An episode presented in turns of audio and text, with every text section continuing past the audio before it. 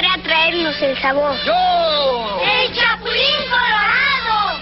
Chapulín, a esto le falta sabor. Síganme los buenos, vamos a comer la buena botana. ¡Martín! Claro, papitas, chicharrones y demás productos fritos Barcel, que son mis preferidos, porque tienen un sabor sensacional. No contaban con mi astucia, ni con la de Barcel. Productos Barcel. Pruébelos nomás. Escritores. I'm Terry Moore, and you're listening to Comic Case. Artistas. Hi, this is John Romita Jr., and you're listening to the Kamikaze Podcast. Hi, this is Mike Mignola, and you're listening to Kamikaze. Hi, this is Eric Powell, creator of The Goon, and you're listening to Kamikaze. Editoriales. Hi, this is J. Scott Campbell. You're listening to Kamikaze. Hi, this is Terry Dodson, and you listen to the Kamikaze Podcast. Traductores. Hello, it's a Kamikaze from Grant Morrison. This is Gary Frank, and you're listening to the Kamikaze Podcast. Coleccionistas.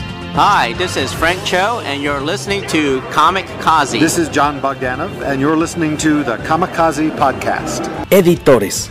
Soy Giuseppe Camuncoli, state escuchando el podcast de Comicase. Fan chiquillos. Todos están en el podcast Comicase.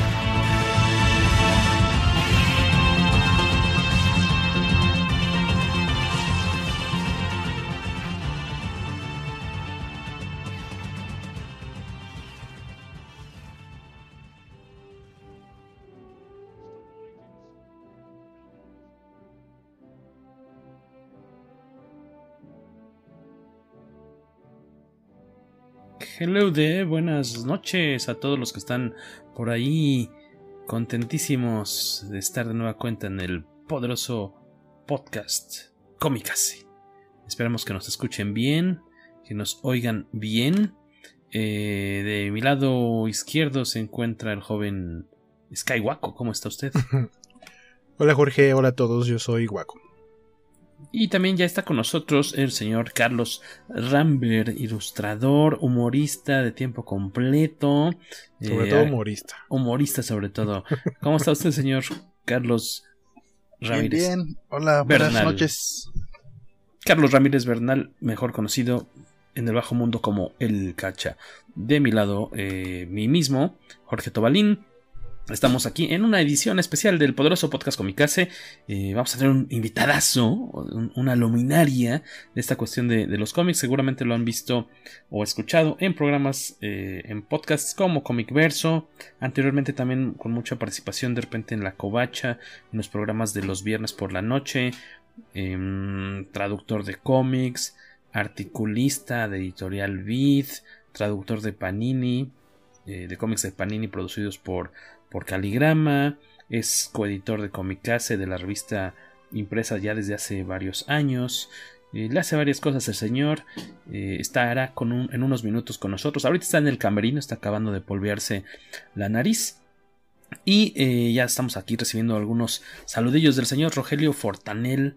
Muchas felicidades a Beto, dice, y saludos a todos. Ah, ¿por qué? Porque hoy es el, el cumpleaños del señor Beto Calvo. Así que queremos celebrarlo como se burla Waco, que yo digo, en vida.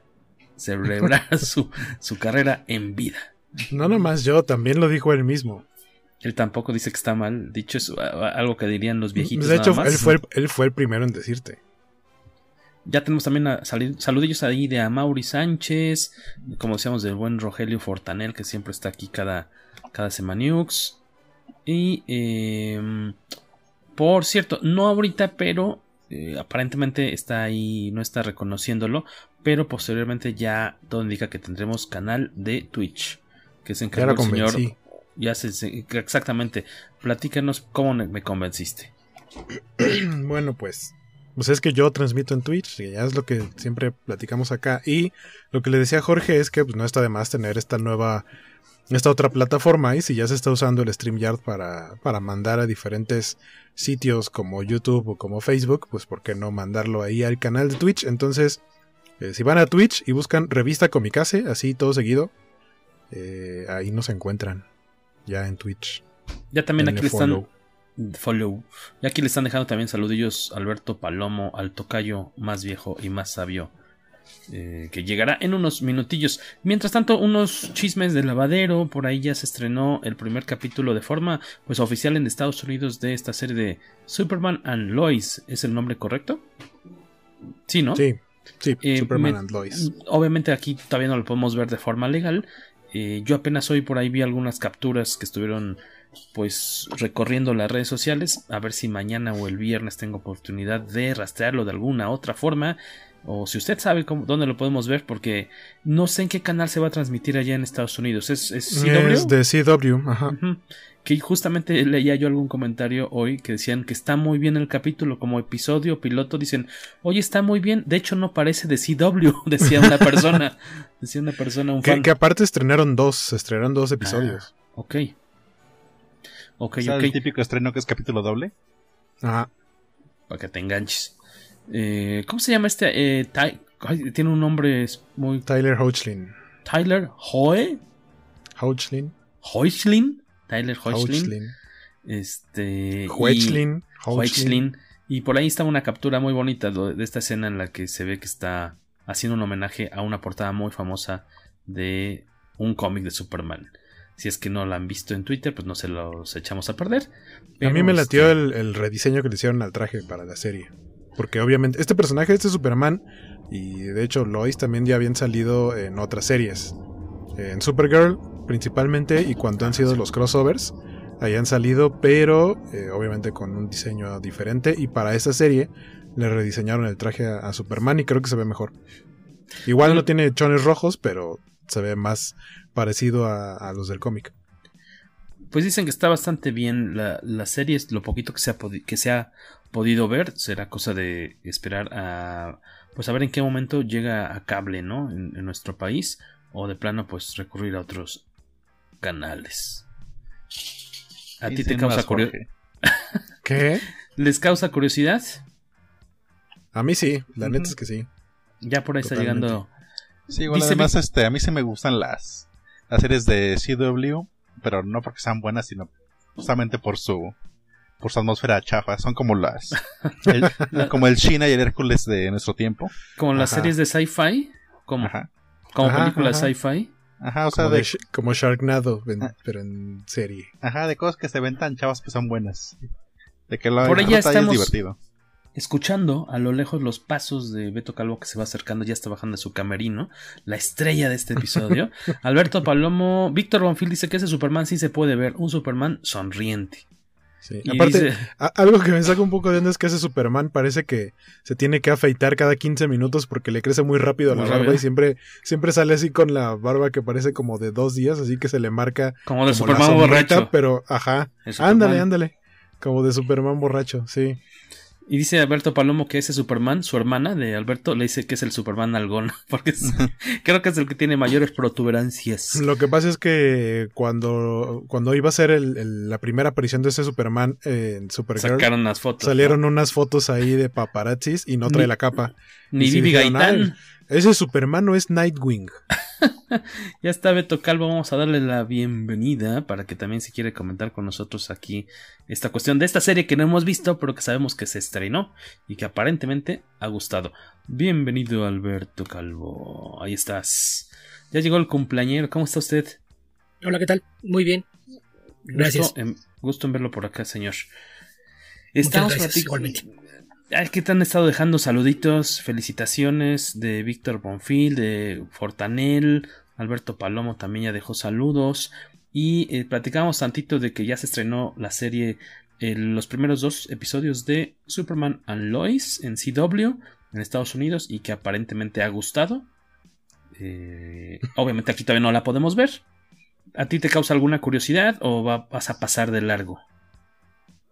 Pues me, causa la curiosidad que el resto de las series de la Ruverso no, no son muy de mi agrado, pero al menos eh, nada más con ver ese pequeño avance de 11, 12 segundos que nos pusieron, creo que entienden mejor a, Superman que cualquiera de las personas relacionadas con el personaje en la última década. Sí. Además del bonito homenaje al, al uniforme de Superman de las animaciones de la Fleischer. Exacto, es bonito verlo en, real, ¿no? En, tres, iba a decir, en, pues sí, en tres dimensiones, ¿no? Eh, ya llegó por aquí. Sí a, no, ser que te escupan. El señor Víctor Bonfil ya, te mandó saludos. 4DX. Oye, y este, además de esta serie que hubo antes de arrancar con la entrevista a nuestro invitado, eh, ¿qué otros estrenos o avances hubo en estos días? Por ahí salió el tráiler que no está directamente relacionado con cómics, pero es algo que a mí me divertía mucho las películas de, de Mortal Kombat. Decíamos, creo que eh, yo decía que yo era pésimo en las maquinitas, era malo. Me acuerdo cuando. Sí. Creo que para muy pocas maquinitas he sido bueno. Quien quiera que haya jugado videojuegos contigo en cualquier parte, sabe que eso es muy probable. ¿Sabes para qué soy bueno? Para los shooters. Pero los shooters, vamos, con las de maquinita, tal cual. Con la pistola física. A la, Marty McFly. Tienes que usar las manos. Exactamente. Pistolas. Eh, ¿Cómo se llamaba este House of Dead? ¿O cómo se llamaba? House of. Era uno de zombies y Little Enforcer. Ese tipo de juego. Little Enforcer sí me acuerdo. Ese lo llegué a eh, jugar por el Super Nintendo. Entonces. Ahí sí no. Sí. el, único shooter con el que yo Time Crisis. Time Crisis. el único shooter que yo recuerdo haber jugado durante una buena temporada era de los videojuegos basados en las propiedades de Tom Clancy, el Rogue Spear. Mm. Que en teoría eran de misiones por equipo. Pero aprovechábamos que en el departamento que compartían algunos amigos tenía una televisión grande. un cartón, había, ¿no? había muebles, había muebles nuevos, entonces usaron la caja, no sé si era de, de la estufa o, de la misma televisión. la poníamos en medio de, la sala, se sentaban dos de un lado, nos sentábamos dos del otro lado y hacíamos equipos para tener duelos por pareja en los distintos escenarios. Pero era con el control normal, vamos, no, no con pistola. Era, con el Dreamcast, que aparte era un control muy cómodo. Sí. Y, recuerdo que yo, por lo que me hice famoso, es porque yo no usaba el zoom. Aprendí rápidamente a usar el tiro y no, no tenía que usar el zoom para la mirilla. A lo que la mirilla. Tiraba, tiraba de agua. Como Luke. Como A lo que le llama, a lo que le llaman es disparar desde la cadera. Exactamente. Ah, así como Ajá. Como vaquero. Sí, cuando no usas, cuando no usas el gatillo. Ajá no se entendió ni madres. Me anda venadeando. Ah. que soy el reclamo. ¿Quién me anda venadeando? Ah, fui yo. ¿Qué es venadear? Pues cuando lo cazas tal cual. Cuando cazas estás acechando. Ese es el... En, el, en el slang moderno es a lo que le llamamos campear. Campear. Ajá, campear es pues, prácticamente hacer, hacer camping, es tal cual quedarte, quieto y nada más ver quién pasa a ver y cuando pasa, y te lo friegas. Este, ah, pues salió el tráiler de Mortal Kombat. Me gustó mucho. Se ve que va a estar divertido por lo menos. Se ve, se ve el presupuesto por ahí. Eh, esa es una cosilla. Nos podemos sumar a esa queja popular en internet, ¿verdad, Guaco? Que no. no sale Chun-Li. ¿A cuál de.? que, salió. Pero, pero lo, que, lo, que, puse, lo que puse yo en mi, en, en mi tweet fue. O sea, porque salió la nota de. Salió el tráiler de Mortal Kombat, pero hay una gran incógnita. ¿Dónde está? No se ve que salga Chun-Li. ya se imaginarán la cantidad. Porque aparte es un, era un medio serio, no sé qué tan grande en su localidad. Pero lo que a mí me gustó fue que, o cualquier otro medio, lo hubiera borrado. Y aquí finalmente dejaron tal cual el texto completo. Y hasta el final, después de todo el rant de por qué no sale Chun-Li, es update. Ya nos dijeron que la razón por la que no sale Chun-Li es porque es de Street Fighter y no de Mortal Kombat. Franquicia equivocada. Ajá, franquicia equivocada. estuvo curioso, estuvo divertido. El que sí no se ve Johnny Cage, que dicen, pues, a, ver si lo. cómo lo meten a, la, a la historia. ¿Será personaje? ¿En una de esas es Van Damme? No, lo no creemos. No, supone que está basado en Van Damme, ¿no? Yo nada más. Yo, yo la verdad es que siempre fui más de Street Fighter que de Mortal Kombat. Yo pues me sacaban bien fast, bien rápido. Entraba, yo nomás veía. De hecho, ¿sabes? Me acuerdo mucho cuando se estrenó la 2, porque la tenían en las maquinitas. ¿Cómo se llamaban? Level 1, Beto Calvo, las de Comic Castle, eh, de, de Trico. El que estaba enfrente arriba, sí, era Level Ajá, era Level 1. Yo me acuerdo cuando la llevaron, así de uff, todo mundo ahí viendo porque era la, la sensación. Este, este juego de, de Mortal Kombat. Sí, ese le traigo ganillas. Me tocó igual ver en su momento las de las que se estrenaron las anteriores, que no son buenas, pero estaban entretenidas al menos. Y el soundtrack estaba chido. Aparte de esta, de estos trailers, ¿qué otra cosa por ahí ya se estrenó en estos días? Pues más que estreno, se anunció también de parte de, DC. Eh, al director, que por aquí tenía el dato, me les voy a decir. Es Ángel Manuel Soto, director de Charm City Kings que según yo es algo como de narcos, porque. Ok. Porque, ajá. Que para ser el director de la película de Blue Beetle. Y lo relevante aquí en esta cuestión de que sea de narcos y cosas muy de latinos, porque eso hacemos los latinos al parecer. ¿Qué tú no? Nada más. Este. eh, va a ser eh, Jaime Reyes. Jaime Reyes. Mm. ¿Qué se le cayó a Beto en... Justamente lo que, lo que dije fue, o sea, lo que yo mencionaba es que los fans de Ted Cord, como Cacha, que acaba de hacer un boo, o no sé si estaba diciendo Burns, que no les iba a gustar. Sin embargo, yo quiero pensar que van a ser, eh, van a emular la fórmula que le funcionó a Marvel al presentarnos a Scott Lang como el Ant-Man titular y a Hank Pym como un Ant-Man ruquillo del pasado del cual todavía no sabemos mucho. Que creo que estaría padre en algún momento ver una historia de época con el Hank Pym joven. Y creo que más o menos algo así podría ser con Blue Beetle. Ojalá. Que, que, que, que, Ted Cord fuera una especie de mentor, aunque no tenga nada que ver el origen de los poderes, sino que nada más el, el, nombre es lo que comparten. Pero, pues creo que va de acuerdo a. No, no de acuerdo a lo, que está, a lo que está haciendo DC en el cine, definitivamente. Con algunas de sus películas, tal vez. Pero, pero con esta idea de representación, que sea latino y que no sea nada más un eh, gringo este, caucásico, etcétera.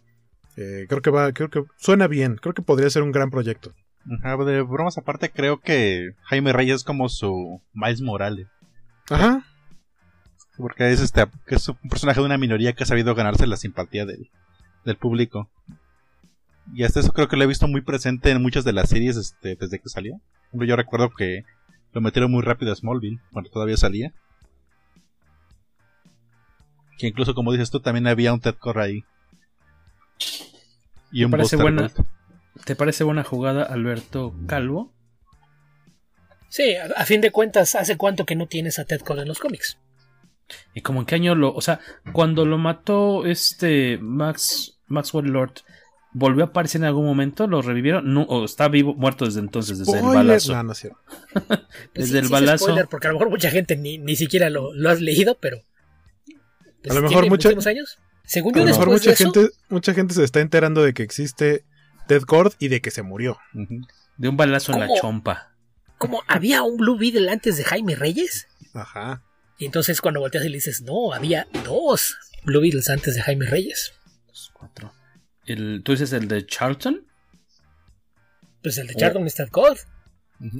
Ah, perdón, ese es el, ese es el, de Charlton, perdón. Sí. ¿Cuál es el.? Que no es que hay uno anterior. ¿Cuál es el, anterior? El, dueño del amuleto. El ah, amuleto que le da Jaime es del Blue original. Entonces ustedes ven. Garrett, no recuerdo el nombre. En los cómics también se supone que Ted lo hereda, pero nunca supo cómo usarlo y lo votó. Dijo, no, soy genio, puedo usar cosas, cosas de mis inventos. Dice Alberto Palomo. Batman Low Budget. Dice Beto Palomo que a él le gustó mucho Javier Reyes en Young Justice. Sí, eh, Young Justice en general es una gran serie. Si no la han visto, está en Netflix, chequenla. Ah, ok. Netflix. Young Justice en Netflix. Sí. Oye, y este. Excepto la última, ¿no? Creo que la última temporada no está por allá. Sí, no, esa no. Pero, pero, entre la, la última que habían sacado y la más reciente, que fue como que retomaron el proyecto, pasaron bastantes añitos. Sí. Sí, de todos modos en la nueva acá es así como que sí, pasaron un chorro de años y no le vemos así lo que pasó en todo este tiempo. Pónganse al día.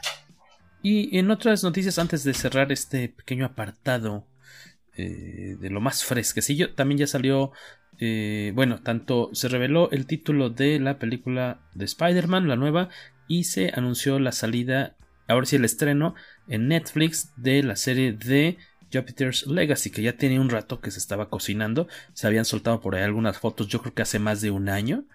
Y eh, pues ya por fin ya tiene fecha de estreno. Spider-Man, ¿cómo iba esa onda? Que se estuvo jugando con varios títulos en estos últimos días, ¿no?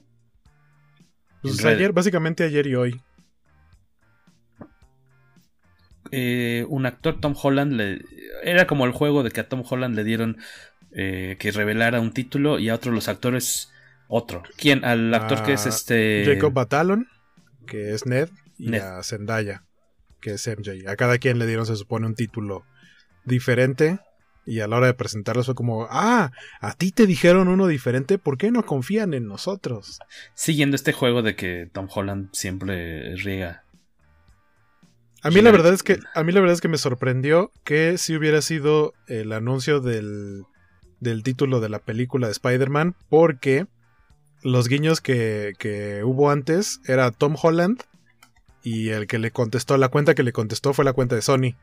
Y yo dije, todo el mundo estamos esperando que sea Spider-Man y nos la van a aplicar como la vez pasada y va a ser de Uncharted. Y no, ah. esta vez sí fue Spider-Man. ¿Y, ¿Y cómo se llamó siempre a la mera hora? Es No Way Home, ¿no? No, Way, Home. No Way Home, o sea... Sin, rumbo a casa, o sin, manera de regresar a casa. Ok. Eh, y el estreno de esa película todavía le cuelga, ¿no? Siguen filmando, ¿no? Sí, de hecho anunciaron la fecha de estreno. Se estrena eh, a finales de este año. En Navidad. En Navidad, ajá. Y por otro lado, este, de esa sí no se sabe nada, nada de lo que puede ser la historia, ¿verdad? Pues no. Lo tienen muy bien guardado porque se supone que como que el, arco completo de, una historia, o sea, de cómo se va a enlazar eh, el universo cinematográfico de Marvel que tiene que ver con Spider-Man, empieza o está empezando con WandaVision, es como el primer arco. El segundo arco es este Doctor, Strange, y va a cerrar con Spider-Man. Ok, que ya también estamos muy cerca del cierre de, de WandaVision, ya nada más nos quedan que una o dos desveladas más, ¿no? Y ya. Dos, dos más. ok. Y eh, por el otro lado, esta cuestión de Jupiter's Legacy, este cómic de em, Miles, iba a decir Miles Morales, de Mark Miller, eh, con arte de, se me fue, ¿es Whiteley? ¿Frank Whiteley o quién era? Sí, ¿no? Sí, es Frank Whiteley.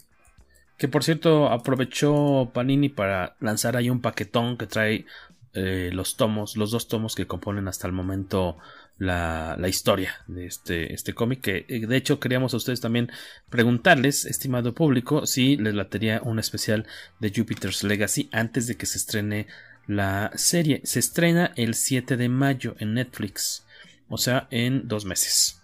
Todavía, falta todo marzo y todo abril. ¿Les Esa yo no vi. ¿Va a ser serie animada o va a ser live no, action? E, esta sí es live action. La otra que sí es este eh, animada. ¿Cuál es la que iba a ser animada, por cierto? Porque hay una. Invincible, cierto, tienes razón. Porque en Invincible también salió información hace poco, ¿no? Pues el, el, tráiler. El tráiler salió. Que es, es, muy esperado por, por, por, por Waco, seguramente. Sí, de hecho se estrena ya como en dos, tres semanas. y Pero ese es de Prime Video. De Amazon Prime. Y eh, les decíamos, pues si quieren, si les latería un programín dedicado a Jupiter's Legacy, pues avísenos para irlo ya preparando y ponernos al, corriente con esa lecturilla. Em, creo que ahí tenemos a Beto Calvo. No sé si se escucha un ruidito por ahí. No sé si sea. Es Beto haciendo ASMR. Está haciendo así el, micro, está. Está pompeando. Pimpeando. Es que estaba, buscando una, una, posición donde tuviera mejor señal porque se estaba entrecortando un poco. Creo que ah, ya, ya, ya, perfecto. Eh, no sé si tenemos por ahí algún otro, alguna breve antes de, ya irnos de derechito a, em, a la entrevista. A la entrevista y los festejos. Los festejos. No, ¿verdad? Ya no tenemos más nota, ¿no? Según yo, según yo no. No, pues eso básicamente son unas breves noticiosas, nada más para ir entrando en calor, para que se nos vaya así calentando obviamente nuestra gargantita. Y eh, pues como les decíamos, hoy, hoy tenemos un invitado eh, misterioso también. Me toca que creímos, creímos que le íbamos a ver, le íbamos a ver la cara hoy, pero aparentemente la señal no nos permitirá eso. Pero ustedes ya lo han visto de repente y se parece bastante a su dibujo que tiene ahí como icono. Es un bocetito de Jinja, si no me equivoco, ¿verdad, Beto Calvo? Sí, sí. Creo que no está con nosotros. Ah, no, sí.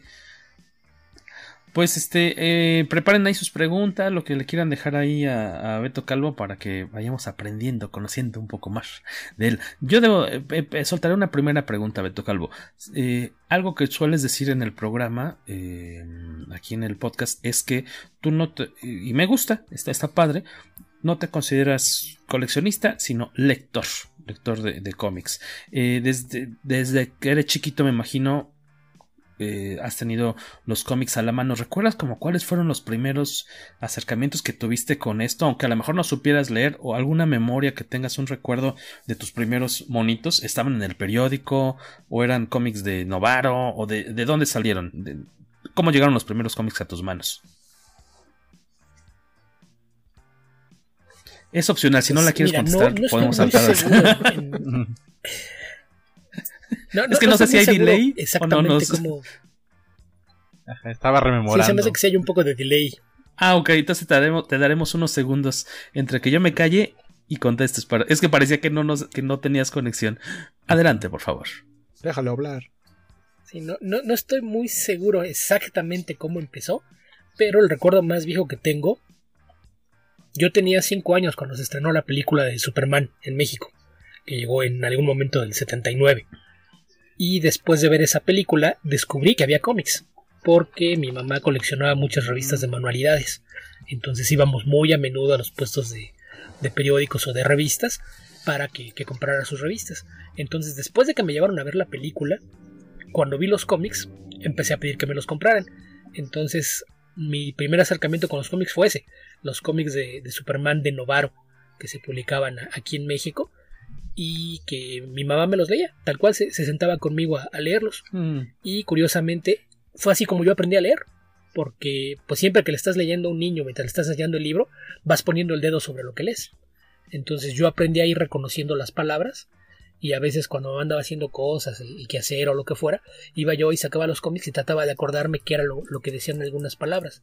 Si me trababa y me preguntaba, ¿qué dice aquí?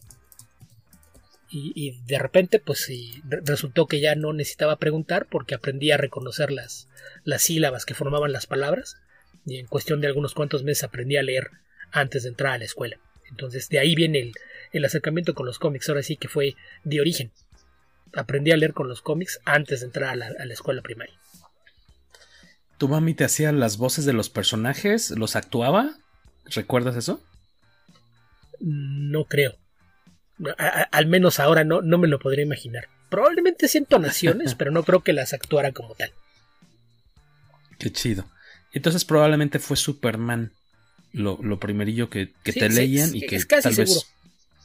Pero después de eso, eh, pues era en el mismo puesto, descubres que Novaro publicaba desde Lorenzo y Pepita a Tommy Jerry, Archie, eh, dos o tres títulos de, de superhéroes y demás, y pues de ahí nos, nos agarramos. Ya unos años después, cuando, cuando me mudé a casa de mis abuelos, y al poco tiempo de, de haber llegado ahí, me regalaron una caja con más de 200 cómics, mayormente del Hombre Araña, de la edición de novedades. Y, y pues ahí fue donde, donde se dio el cambio. Ahí pasé de ser eh, fan de DC a, a convertirme en Marvel Zombie. Era, era muy distinto estar leyendo historias de DC, de la Edad de Plata, que no tienen mucho sentido, a tomarte la novela, tele- el telenovelón melodramático que hacía Stan Lee con el personaje, con un riquísimo elenco de, de personajes secundarios, y a partir de, de ese momento fue que Spider-Man se convirtió en mi héroe favorito. Pero, pero pues ese fue el salto. Empezamos con los cómics de Superman y cosa de dos años y medio, tres años después, el salto a Spider-Man, gracias a, a la edición de, de novedades. Ay, ¿qué edad tenías? ¿Como siete años? ¿Ocho años? Ocho. Y los cómics, sé que los cómics sé que esta caja era de alguien más, obviamente. De, ¿te, los, Sí. ¿Te los heredaron o qué? Eh, Un tío, el, el marido de, de la hermana de mi madre, col- compraba cómics. Él tenía el gusto por, por la lectura de cómics desde hacía mucho, pero eh, mi tía no era muy del agrado de tener ahí revistas en su casa, entonces lo había amenazado con deshacerse de ellos o incluso con usarlos para alimentar un boiler o algo por el estilo. Y él como método de defensa, no, no, que no se desperdicien, mejor si quieres se los llevamos a tu papá para que tu papá los lea. Entonces mi abuelo en aquel entonces ya estaba jubilado y uno de sus pasatiempos era leer. Él leía mucho estos, eh, lo, lo que había antes de los sensacionales, estos, estos tomitos en- impresos en color sepia sobre todo, el, libro semanal, novelas inmortales, que también eran de novedades. Era, era algo que le gustaba leer mucho. Entonces él, él usualmente leía eso, además de algunos cómics de, de producción nacional. Recuerdo que algún otro de, de mis tíos de los solteros compraba Hermelinda Linda, el Panzón Panseco y algunos otros cómics nacionales. Entonces los cómics de superhéroes pues los veo y fue como que, ah, sí, ten, te los regalo. Entonces me, me cayeron de rebote a, a mí, entonces cuando te acabas de mudar, es nueva escuela, tratar de hacer nuevos amigos, lo que sea, pues fue un, regalo que cayó en el momento correcto. Te están dejando también Víctor Bonfil. Saludos al señor y feliz cumpleaños al señor Beto Calvo. Ya llegó Larry también, como cada eh, miércoles. Eh, te dejan una pregunta. Vamos a irlas intercalando con esta cuestión como biográfica y con las que nos vayan dejando aquí el, el estimado público. ¿Quieres leerla, este, Don Guaco? Dice Jorge Arturo Aguilar López. Mejor y peor invitado a la mole que te ha to- que haya tocado atender e historia más divertida de la mole. Ah, caray, mejor y peor. Pues es que en realidad a mí yo no me puedo quejar, me ha ido bastante bien con todos los invitados con los que me ha tocado estar. Y todos ellos bastante amables, no, no me ha tocado ningún caso de esos sí, complicados o que se pongan difíciles. Me tocó ver a, otros que sí, sí sufrieron con, con algunos de ellos, en, particular por ahí eh, a, a Mano, creo que es a, que le ha tocado lidiar con algunos de los problemas más grandes en, el evento.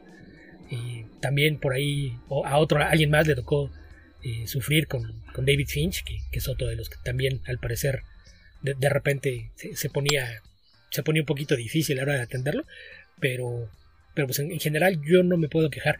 Había yo, yo de mi parte yo sentía cierta inquietud cuando, cuando me tocó con, con Billy Tucci, porque estaban recientes las elecciones en Estados Unidos que había ganado Donald Trump, y yo sabía que Tucci era eh, republicano y, y de ideas muy de derecha, pero para nada. Resultó ser una persona súper amable y muy, muy tratable. En realidad él, él sí es conservador, pero en el sentido más estricto es una persona muy religiosa, pero muy, muy buena persona, muy amable. Incluso el pleito que él traía en, en redes de, de algunas semanas atrás era con Nick Spencer, y curiosamente terminaron siendo vecinos de mesa. Eh, no, no platicaban entre ellos, pero me tocó que en un- uno de los días a la hora de la comida incluso se encontraron en el baño. Yo dije, ok, si va a haber problema va a ser aquí, en espacio reducido y sin testigos. Pero no, eh, de, de hecho fue un- una interacción bastante civilizada y educada entre ambos. Así es de que no, no a, a mí personalmente no, no me tocó nunca sufrir a ningún invitado de la mole. Y en cuanto al mejor, pues creo que, que hay detalles con, con muchos de ellos que, que hacen que, que haya sido las, creo que fueron 12 moles que me aventé como intérprete. Y Wow. pues, en realidad fue una, fue una experiencia positiva en casi todos los casos. Eh, Dan Slott súper amable, divertidísimo. Eh, Peter David, que tenía fama de, ser eh, un viejo cascarrayas y que todo se enojaba, es muy irascible, sí, pero es en parte por los problemas de salud que tiene. Eh, explota fácilmente, pero en general es también una persona muy, muy amable.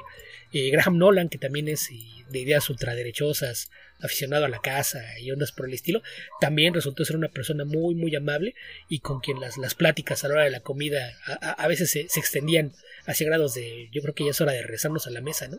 Se, van a, desesperar si no aparecemos, porque con él aparte casi no hablábamos de cómics, hablábamos de, muchas otras cosas. El caso de, Bob McLeod me tocó estar con él solamente un día, pero también muy, muy tratable, muy, muy amable. Entonces, pues no, no sé, no, no podría decir que, que uno fue mejor que el otro. En ese aspecto, mis primeras dos experiencias creo que, que son de, de las que tienen recuerdos en, particular agra- agradables. El primero fue Alan Grant, que regresó en, en la más reciente, ya bastante, bastante más delicado de salud a como había venido en, en aquella primera ocasión. Pero él también súper amable, eh, incluso con él tuve correspondencia durante mucho tiempo después. Y él me, me mandaba todo el tiempo revistas y tomos de- desde Inglaterra, que el correo británico no es barato, y, y me mandaba cosas de, de regalo. Incluso después por ahí me mandó un correo electrónico para avisarme que me había convertido en un personaje en las páginas de una historia para la 2000 AD, eh, que esperaba que no le molestara que me hubieran matado. Por ahí, por ahí terminó el, el cadete Alberto Calvi siendo una víctima de, de un caso de, de la jueza Anderson. Entonces, pues esa, esa fue también experiencia muy agradable. Y la segunda, que fue la primera edición que se dio en el World Trade Center, pues fue la, la de Dan Slott.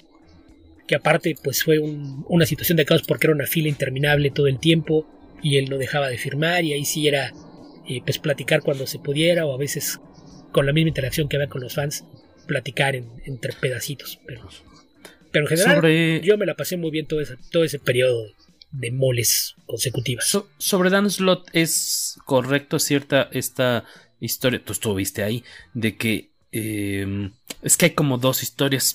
Un, uno que dicen personas que a lo mejor no son fans del evento, de la convención, y que dicen, en su versión, que la, la convención, o que este, que este Dan Slot no quería regresar a México porque en la convención lo obligaron a quedarse a firmar todo así por horas y por horas y por horas hasta que terminara. Y la otra versión es la que tú nos comentaste y que la que tengo entendido también es que él, él no quería dejar a nadie, a ningún fan sin firma y que de hecho pidió, creo, eh, una bolsa con hielos o algo así para poner la mano y pues que se le desinflamara un poco y seguir firmando. Tú que estuviste ahí, ¿cuál es la versión real? ¿O eh, cómo la es segunda. El... La segunda, varias o sea, veces sí por gusto. Se, se sugirió el, el, viernes y el sábado yo varias veces cuando vi que, que, empezaba a cansarse o él mismo empezaba a masajearse la mano y moverla, yo le sugería tomarnos un descanso de, si quería media hora, 40 minutos, a lo mejor pararnos a, a darle una vuelta por, por el centro de convenciones para que estirara las piernas y, y descansara la mano, y no quería, porque él, él, sabía que el tiempo que iba a estar en México era muy limitado y que si se tomaba descansos probablemente iba a dejar a muchos fans sin firmas. Porque esa es otra. Él no cobra las firmas, y no tenía límite de firmas. En algún momento la convención tuvo que ponerlo porque sí hubo gente que, que llevaba maletas de, de, cómics. Entonces, wow. pues no, no, puedes ponerlo a que te firme 50 cómics. Y él, él incluso les se los dijo. Por mí no hay problema. Dice, lo, lo del límite es para que más gente pueda ir pasando. Pero si tú pasas con, tus cómics, te los firmo y te quieres volver a firmar, adelante, yo te firmo todo lo que traigas. Y lo de la bolsa de hielo fue el día domingo que el domingo sí de, de plano fui la, la, comida fue así de, de rapidito de, acabar así casi casi como el, el, desayuno este de la pantera rosa de, no, no, nos tomamos el, el, refresco mientras vamos bajando las escaleras ya, ya para bajarnos y, y, regresar a la mesa porque él sabía que era el último día y no quería dejar a nadie sin firmas entonces el, el resultado es que ya el último par de horas sí tenía la mano muy inflamada y pidió si le podían llevar una bolsa con hielos entonces se ponía la bolsa con hielo tomaba un descanso de unos cuantos minutos y seguía firmando. Ah, este, Pero fue, fue completamente decisión suya. Bueno, continuando con Dan Slot, yo quería preguntarte si era cierto le, que le que manda a pedir un montón de snacks de dulces mexicanos, tipo gansito. ¿Es el de las barritas o, o ese es otro? De las no, barritas de fresa. No, no, él, ah, es que había uno. A él lo que le fascinó, lo que le fascinó a él fue la Coca-Cola mexicana. Porque dice que le recordaba la Coca-Cola de su infancia y que la un conocedor ya no sabe para nada como eso. Sí, lo, lo que malo seguramente es que actualmente hablando, aquí ya sabe a la gringa. Estamos hablando de hace la que ocho tenemos años. actualmente. Ya, eh, en este momento ya esa Coca-Cola de la infancia de Dan ya no ex- también es la Coca-Cola de nuestra infancia que solo vive en Exactamente. Ya no existe, amigo. De hecho, cuando hemos No. ido allá a, a eventos, allá a San Diego, hasta era co- cotorro ver que en una tienda tipo Oxxo ahí cerca, un Seven o no sé qué era, vendían, había un rack de Coca-Cola mexicana que era con, con azúcar y este y con otro precio distinto y demás y, y ya esa ya no existe acá tampoco lamentablemente este pero entonces qué, qué antojito es el que le gustaba dices la coca No, mexicana en, en realidad no, no es que le gustaran los antojitos. Lo que pasa No, es que él este, había oído dulce, muchas de- había muchas leyendas o comentarios acerca de los dulces mexicanos. Entonces le hizo comentarios como que si alguien tiene algún dulce que, que le guste, estoy dispuesto a probar lo que sea. Entonces se corrió la voz y mucha gente le estaba llevando toda clase de golosinas. De, desde golosinas de Manchados, marca hasta manchados. dulces tradicionales. Poblanos no En- entonces él, él al final lo, lo que me dijo fue, es que me regalaron tantas cosas que voy a tener que dejar cosas. Mm. Vo- Voy a ver qué, qué puedo meter en la maleta, qué tantas Ajá. cosas puedo, puedo echar en el equipaje de mano y el resto probablemente se lo voy a regalar al staff del hotel porque no me lo voy a poder llevar. sí claro. regalaron muchos dulces tradicionales y, y eso es lo que decía. Ya probé algunos y se están muy sabrosos, pero no hay forma de que pueda meter todo eso en mi equipaje. No, y aparte, sobre todo siendo comida. Además, que, que A lo mejor lo a de, atoraban. de tener un problema a, a la hora de pasar allá, porque probablemente todos los productos empaquetados y los dulces de, de marca y comerciales probablemente no tendrían problema, pero los dulces típicos que vienen eh, así envueltos nada más en un plástico, probablemente con eso sí había habido problema. Para que parecen en polvo no qué decías guaco En un celofán, un mazapán, así unas bien pepitas, ajá. bien machacadito Afortunadamente na- nadie le llevó una bolsita de pinole porque eso sí probablemente hubiese despertado sospechas en la aduana. Aquí platicó un poco Beto de sus experiencias como intérprete en más de 10 ediciones, decía que unas 12 ediciones de La Mole, porque había una época, recordarán que era dos o tres veces al año una, una locura. Y eh, hace rato nos platicó un poco de pues, sus primeros cómics.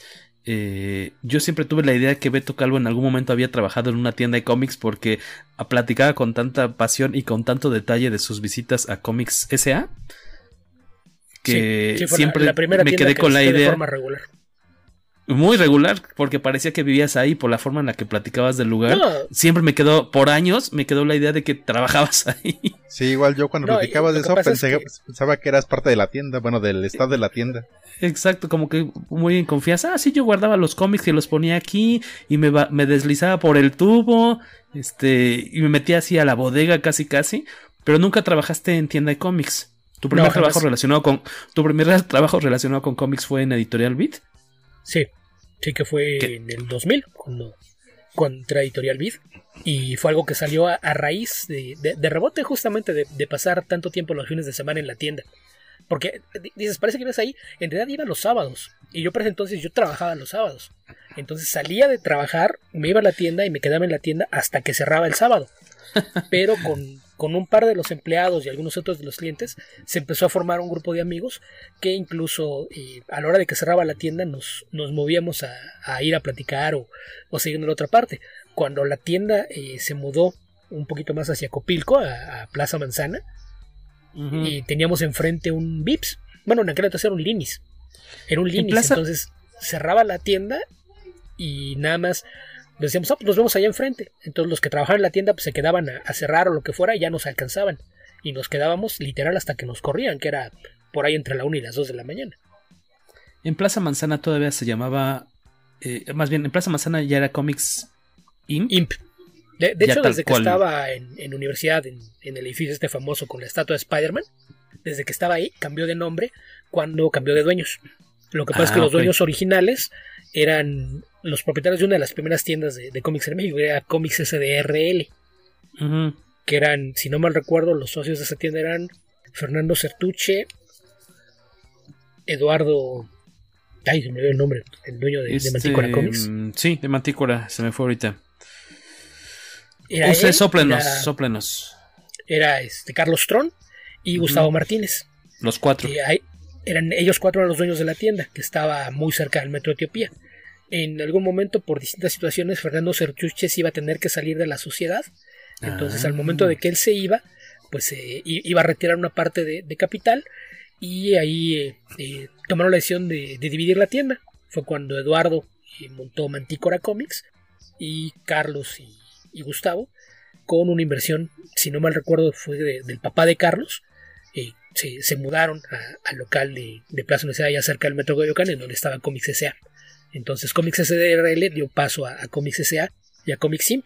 Y eventualmente cuando también Carlos decidió dejar el negocio, y él le vendió su parte a, otro par de, personas, un par de, inversionistas, empresarios con, bastante dinero, que, fueron los que le pusieron el nombre de Comic Simp, porque ellos eran más aficionados a los juegos de, de estos de estrategia de miniatura, como el Warhammer 40.000 eran muy aficionados a ese juego en particular, todos estos juegos de estrategia militar. Entonces pusieron una, sección de la tienda que tenía estas miniaturas y fue cuando se le cambió a, Comic Simp. Por aquí te dejan, déjame te leo un par de saludos. Eh, Alfredo, Alfred Rodríguez, eh, buen Carvix manda saludos y feliz cumpleaños al buen Beto y te dice que muchas gracias por, gracias totales por aquella vez que le dijiste a Dan Slot que él iba empezando con su podcast, que fue un gran, gran detalle con el, que hiciste la mención del café comiquero en su momento, ¿no? Ahí con, con Dan Slot. Eh, también tenemos otros saludillos y preguntas. Yo creo que de ahí más bien decías, ¿cómo empezaste con los cómics? Eh, ¿En qué estabas trabajando cuando ibas a esta, que te pasaba los sábados eh, en la tienda de cómics? ¿Cuál era tu... ¿Ese fue de tus primeros empleos? No, no relacionados con cómics, pero... Trabajé... ¿A qué le has, entrado? Ah, con familia, pero aquellos que tenían... Sí, en, un negocio. Eran papelerías y café internet. Ajá. De, Por varios años. Entonces, entonces estaba ahí eh, toda la semana. El sábado no, no recuerdo que salía como a las 4 de la tarde. Me tomaba yo creo que menos de una hora llegar hasta donde estaba la tienda. y me quedaba hasta que cerraba platicando con, con otros clientes. Entonces lo que decías del batitubo y demás, pues es porque eh, llegaba el momento en el que llegabas, ya estaba tu suscripción separada, la pagabas, la echabas en, la mochila, regresabas la mochila paquetería y era quedarte cotorreando. Y, llegaba un momento en el que ya no había gente en la tienda y como me llevaba bien también con, con Carlos y Gustavo, los dueños, pues ya, ya me veían casi casi como parte del staff. Incluso recuerdo que, en aquel entonces, que, empezaban en, la década de los 90 las convenciones, en alguna ocasión me, tocó que, igual por estar de, metiche con, la gente de la tienda en, una de las convenciones cuando era en el centro médico, me, tocó que, me, agarraron para que lo sea a desmantelar el, stand el día del cierre de, la convención.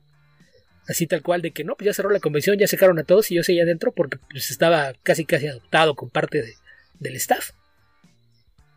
Entonces, e, e, eso te daba algunas ventajas porque eh, se supone que los clientes no podían usar el batitubo para bajar hasta la bodega que estaba en el sótano y a mí sí me lo permitían, porque incluso había una época que una vez al año hacían una venta de bodega que tenían remates, entonces acomodaban cajas en el sótano, pero tú tenías que bajar por las escaleras. Y a, mí sí, sí me, dejaban, era que pues, voy a la parte de arriba, recojo mi suscripción, la pago, me dicen, oye, vacía lo de la bodega, sí, ahorita abajo. Este, y, generalmente el, que me decía era, sobre todo Gustavo, ah, pues, si quieres este, bajo la escalera, tienes mi permiso para usar el tubo. Entonces sí, podía hacer el tubo para hacer el, descenso al sótano. ¿Con qué canción te gustaba bajar? ¿Con una de Scorpions o como con qué te deslizabas? Ahí en el, lo, malo es que ya en aquel entonces ya había algunos amigos que sí eran bastante más... ¿Ágiles? Eh, ¿Hábiles? No ágiles o hábiles, más bien me refería a la, forma de ser, porque el momento que tú te estirabas para eh, poner el, brazo y la pierna alrededor del tubo, te empezaban a tararear canciones relacionadas con striptease, ya sabes, el y cosas por el estilo. Entonces, pues ya, más bien era, eh, pues pega el salto y lo más rápido y deja de, estar escuchando estos babosos. Feliz cumpleaños, Beto, dice Who Hernández, luego nuestra amiga la, pod, la podescucha número uno del podcast Comicase. Eh, este cachita, tenemos más saludos. ¿Quieres este aventarte estos, por favor? Aventarte estos. A ver, hoy. bueno, de Gotham Knight dice: Saludos a todos y feliz cumpleaños. Me encanta su podcast. Ah, pues muchas gracias. Gracias. Y otra pregunta que va a leerte ahí el joven Cachia. A ver, de nuestro buen amigo Larry. Beto, si te dieran a elegir algún cómic o serie de cómic, ¿cuál elegirías? Y feliz cumpleaños. Ah, algo que no tenga que no tenga en físico, me imagino, ¿no? ¿Algún cómic o serie de cómic? ¿O a qué te refieres? ¿Cuál, cuál elegirías como regalo? Yo cuando leí más bien pensé que, le dieran a elegir para tal vez traducir. Para, ah, exacto. si quieres, Larry, o, o, ponos ahí, eh, compártenos el complemento de tu pregunta. Y ahorita la, ahorita la sacamos de nuevo. Porque creo que solo está preguntando cuál es, cuál es su cómic o serie favorita. Si tienen elegir algún cómic o serie de cómic. salvaría mientras los demás se van a la hoguera? si andas por ahí, mándanos el complemento. Ah, dice Larry que lo que dije yo. ¿Qué dijiste? Para traducir. Eh, traducir. Ah, ¿qué, qué preferirías? Eh, ¿Traducir un cómic o serie de cómic? ¿Cuál elegirías? si, me, dieran a escoger qué quisiera traducir. Pues en general me gusta mucho mi trabajo, incluso disfruto traduciendo cómics que no me gustan. Saludos, Mark vamos, es, eh, sí, eh, por ejemplo, es, el, ejemplo claro de, lo que esto implica. Pero en general hay algunos autores que me gustan mucho la forma en que manejan el, lenguaje, los juegos de, palabras, la construcción de historias, el, que tienen personajes, que, que, cada uno tiene una forma peculiar de hablar esos son los que representan un, reto que me gusta. Me, gusta esa idea de, tratar de reflejar algo que en, inglés muchas veces lo hacen con acentos. Este es el caso, por ejemplo, de The Voice, que en The Voice es muy fácil que, identifiques quién tiene un diálogo en inglés, porque tienes de, tus protagonistas, tienes a un inglés, un escocés, un francés, un negro de Brooklyn y una chica muda. entonces es, es muy fácil que leas los textos y no necesitas saber quién lo está diciendo para identificarlos y al traducir al español no, no tienes esa ventaja. Entonces tienes que buscar formas de, que los diálogos de cada personaje se sientan como algo propio. Entonces, es una de las partes que, más me, agradan de, de, la de traducir, jugar con, esos pequeños retos. Eso, los, los juegos de palabras, de, repente que son, son cosas que no se pueden traducir, Entonces, en, ese aspecto, pues me gusta mucho el trabajo de autores como Ed Brubaker o, Rick Remender. Entonces, por si me dieran a, elegir, me gustaría traducir más, más cosas de esa clase de escritores. Yo no más voy a decir que ahorita me estaba ganando la risa porque apenas vi lo que dice el bannercito que puso Jorge en la pantalla. Que dice, estamos celebrando la vida y obra de Beto Calvo en su cumpleaños 72. bueno, ya, ya, ya, sabemos que las matemáticas no son el fuerte de Jorge. Las fechas, ni, las, ni matemáticas. las matemáticas, ni los videojuegos. ni... Podemos hacer una lista. Nada que sea competitivo sí. es lo mío. este... Guillermo Guerrero también te deja aquí una pregunta, que a ver si tan sabrosongo. Eh, feliz cumpleaños a Beto, quiero que me recomiende cómic nacional. A ver, a ver si muy chido, a ver. ¿Cómic nacional? Pues nada más que tengamos una industria que lo produzca de forma regular. La, lamentablemente estamos en, en, un lugar donde la mayoría de los esfuerzos son independientes y aunque hay muy buenos esfuerzos, me parece que sí sería ideal que hubiera una industria que lo apoyara, ¿no? Ahorita en los últimos años se ha dado el caso de que hay editoriales que ya le están metiendo mano y eso es bueno porque creo que un problema es que muchas veces algo que pasó todos los 90 te encontrabas con cómics de, calidad variable, a veces muy buen dibujo con historias mediocres, mejores historias en las que el dibujo no estaba a la altura, cosas que empezaban bien pero se caían y siempre me quedó la idea de lo que faltaba en México para que el cómic despegara era trabajo editorial. Ahora se empieza a dar y, ya, ya hay resultados por ahí. Ya tenemos por ahí cosas del Fondo de Cultura Económica que va a traer obras de varios autores latinoamericanos a precios bastante accesibles. Hay cosas que están haciendo Sexto Piso, Océano y Planeta con autores nacionales. Entonces, pues también depende qué, qué clase de, de, cosas te guste leer. Porque hay mucho material que viene de, del webcómic, que, que webcomic sí es un, medio en el que somos muy saludables.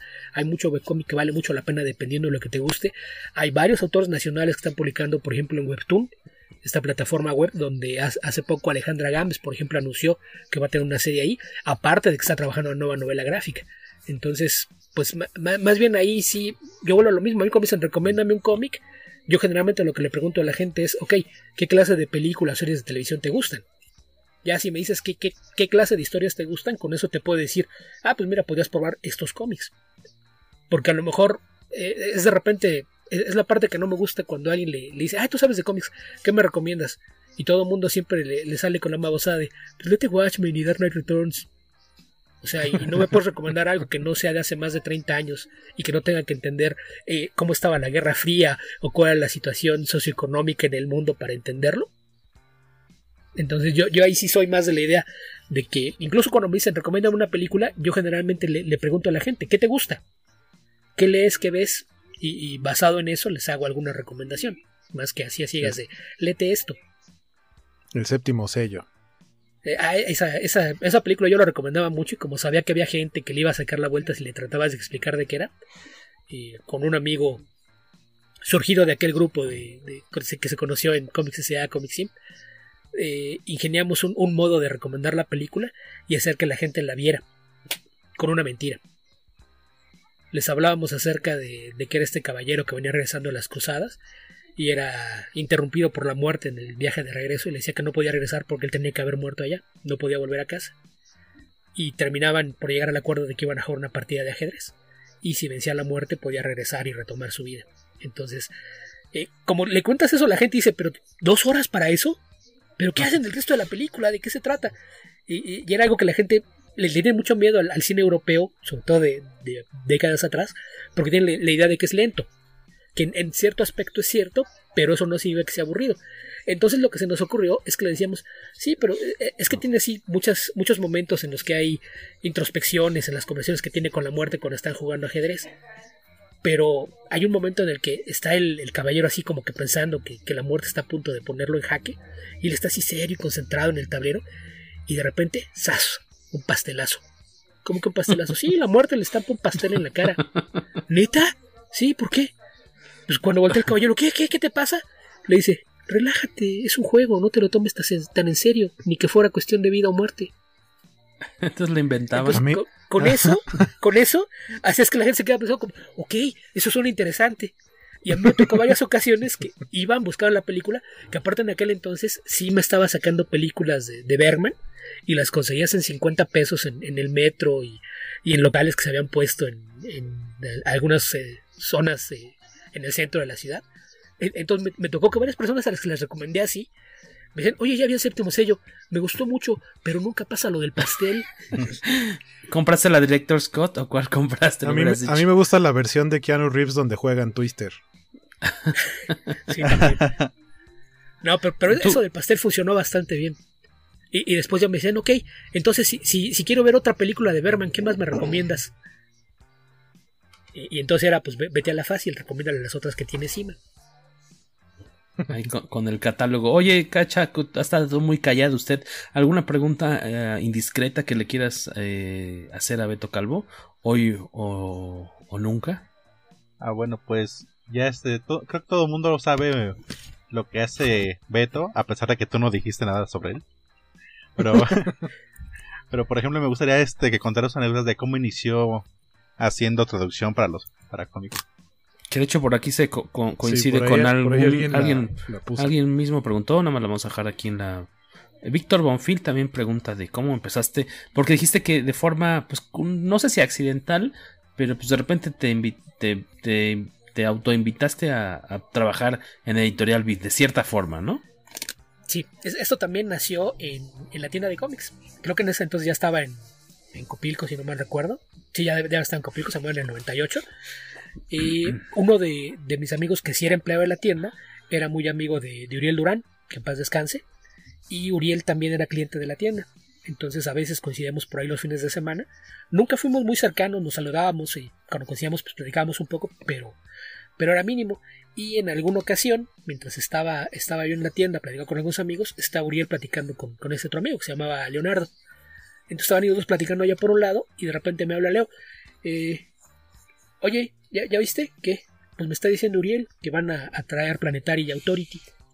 Que en aquel entonces eran series que tenían, me imagino que uno o dos años de haberse lanzado, ¿no? No más de eso. Eh, me dice, ¿cómo ves? Le digo, ah, pues, pues, está padre que traigan buenos cómics. Ahora nada más faltaría que se consiguieran buenos traductores para que valiera la pena que los publiquen. Sencillito, Beto Calvo. Ah, yo, yo siempre, yo, yo siempre he dicho, he, he, dicho lo que pienso, no, no, no me callo por quedar bien con nadie. Y la verdad es que las traducciones de Beat dejaban mucho que desear. Ahora habrá quien voltee y las vea con nostalgia y diga, ay, no, es que en ese entonces eran buenas, no, vuelvan a leer y eran bastante malitas. Digo, en la época, en la época en la que empezaron las de novedades, estaba el problema de que Gobernación tenía unos parámetros sobre cómo te hacen las traducciones que les ponían limitaciones en la forma de trabajar. Estaba desde el tema de que tenías que usar fuentes de máquina, que quien tenga cómics viejitos se, dará cuenta que los, los, cómics de Novaro tenían fuentes de máquina, porque había por ahí algún estudio de esos que, que dices y, y, alguien checó la, la, licencia médica del psicólogo que dijo esto, que decían que el leer material con fuentes que imitaban tipografías hechas a mano podía propiciar eh, esquizofrenia y trastornos mentales. Esa es la razón por la que tenían esta, estas fuentes mecánicas, porque era que había una prohibición para que trajeran material con, con fuentes hechas a mano. Es, es un absurdo, es, es algo horrible. ¡Qué locura! Entonces. Es que hemos fuentes... descubierto que los que leen fuentes a mano se la jalan. No, así sí, ya que... eran, eran chaquetillos ya desde antes. No tenían la culpa son... la, la, fuente. Todas las fuentes mecánicas son lo que se conoce como monospace las, en las que todos los, caracteres utilizan el mismo espacio. Entonces puedes tener una I o una L, que son letras más delgadas, y ocupa el mismo espacio que si fuera una O. E, Entonces, esto te, te, reducía el espacio que había en los globos. De por sí el español es aproximadamente un 25% más extenso que el inglés. Cuando traduces un texto de inglés a español, el texto es un 20% en extensión, promedio. Entonces tenías, tenías que ver cómo, cómo recortar ese 20% más lo que te robaba la tipografía. Entonces, sí había veces que, que terminaban por hacerte un resumen del, del cómic en lugar de traducirlo. ya para cuando llega Vid, a Vid en sus inicios todavía le toca así, pero les toca la, la transición, ya es el cambio de no, así ya usen la fuente que quieran. Pero seguía la, la tendencia todavía. Incluso hay, hay, hay, muchos traductores veteranos de esa época que todavía cuentan los golpes. A ver cuántos, cuántos caracteres habían los globos del cómic original para no rebasarlo en, en el globo de, de, la traducción. Que yo, yo lo hago aproximado, veo el espacio que tengo disponible y, y trato de poner el texto en el, en el, espacio más cercano, pero no el grado de, de ponerme a contarlo. Entonces, la verdad es que las traducciones no eran buenas, dejaban mucho que desear. Había, había cosas que, que sí resultaban incluso molestas si tenías acceso a la versión original. Entonces yo, le digo, nah, pues, ahora que consigan buenos traductores. Y en ese momento dice Uriel, ah, pues qué bueno que lo mencionas, porque en realidad no hay traductor asignado, todavía no saben quién lo va a traducir, porque de hecho están pensando en que como son cómics que tienen un trasfondo un poquito más elaborado, les gustaría traer a alguien externo para que lo haga. Entonces, como ya mencioné, pues muchos de mis amigos eran exactamente igual de molones y, ácidos que yo. Y empezaron, ándale, a ver, a ver si es cierto, no que muy sabroso, vas, a ver si es cierto, a ver si tú lo puedes hacer mejor. E, e, entonces Uriel ve esto, pues, ah, pues, si quieres te paso el, contacto. Y me dio el, teléfono de, uno de los editores en, en Vid para que lo contactara y, y averiguara exactamente en qué consistía, si, realmente era cierto que estaban buscando, ¿no? Y, poder concertar una cita. Después resultó que el contacto que él me dio sí era de uno de los editores, pero no era de quien iba a estar a cargo de esas series. Entonces yo hablé con él y me dice, ah, este, sí, nada más que eso no es conmigo, pero déjame tus datos de contacto, yo le paso esto a la persona que le corresponde y que se pongan en contacto contigo. Eh, unos 3, 4 días después me habla otra persona, que, era el, editor, y, ya, ya, me explica que, que, sí que estaba buscando a alguien, alguien externo para hacerlo, pero pues que era cuestión de, tener una pequeña entrevista, a lo mejor hacer una prueba para ver si, si podía quedarme con el trabajo. Concertamos una cita y ya me tocó ir a las oficinas de BID, que en aquel entonces estaban en Barranca del Muerto, muy cerca del, centro libanés. Que bajabas una... Sí, por, como en contraesquina del centro libanés. Exactamente. Estaba en la entrada del edificio como en un medio piso abajo, tienes que bajar unas escaleras para entrar ahí al lobby.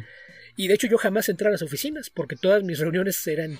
E, e, esa primera, primera cita fue en, la salita de espera que estaba ahí en el lobby de, del hotel.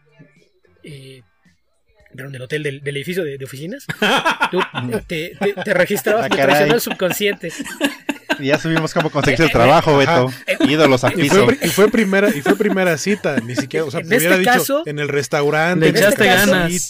En mi defensa debo decir que en, esa salita de la recepción no había sillones negros. ¿Ok? Mm.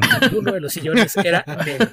Eh, el caso es que llegabas al escritorio, te registrabas, dices a quién ibas a ver, y ellos ah, directo en el escritorio, vámonos. Y ahí había puras mujeres, entonces no, no, sé, ahí, sí, yo, los caballeros no tenemos memoria. Ya te pasaban a la salita a esperar, ya por el elevador bajaba alguien. Entonces ahí me tocó la, la primera vez pues fue con el editor de, la serie, que era un chico bastante joven, creo que acaba de salir de la universidad, creo que era más grande que él.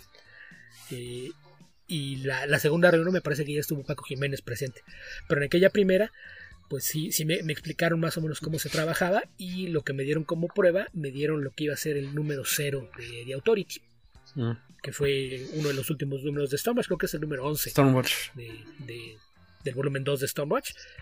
Y eso fue mi, prueba. Me, dijeron, oye, pues entonces, mira, te, damos esto. Me dieron el, cómic con fotocopias de todas las páginas. Y ya me explicaron. En, aquel entonces la forma de trabajar es que las fotocopias, tú con un plumón tenías que numerar, ponerles un numerito a todos los globos de texto para que eso se usara como referencia.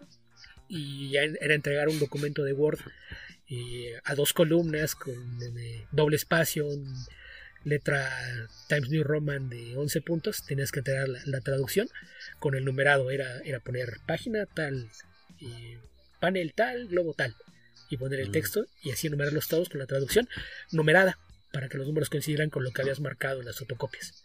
Entonces a la hora de entregar había que llevar la traducción que habías hecho impresa, más una copia en disquete y las copias en donde habías numerado los textos.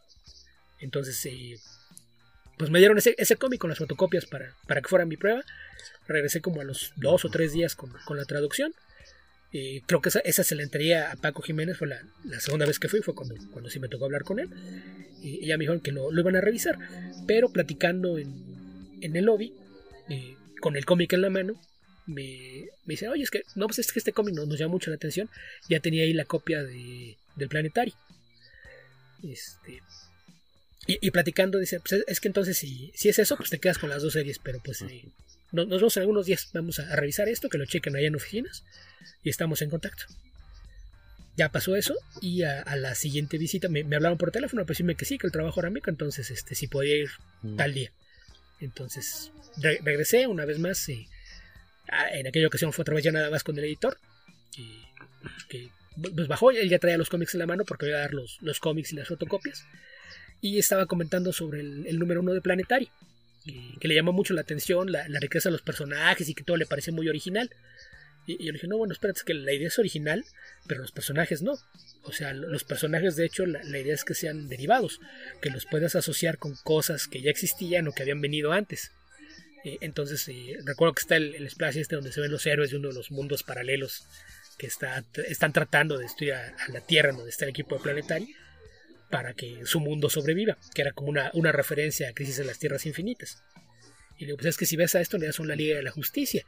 Y le identifico, pues este sería Superman, este es Linterna Verde, este es Batman, etc.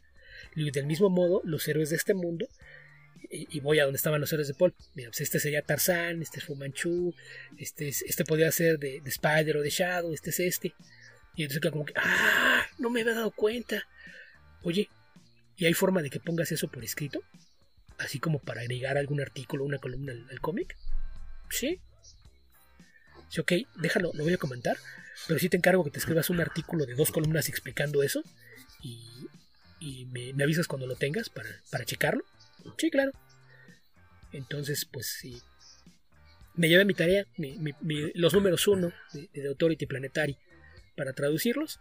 Y una semana después regresé con las traducciones de los dos cómics y lo que sería el, primer artículo de, la columna que, acompañaba a, a, Planetary, que se llamaba Secretos y Misterios, en la que explicaba las referencias del cómic.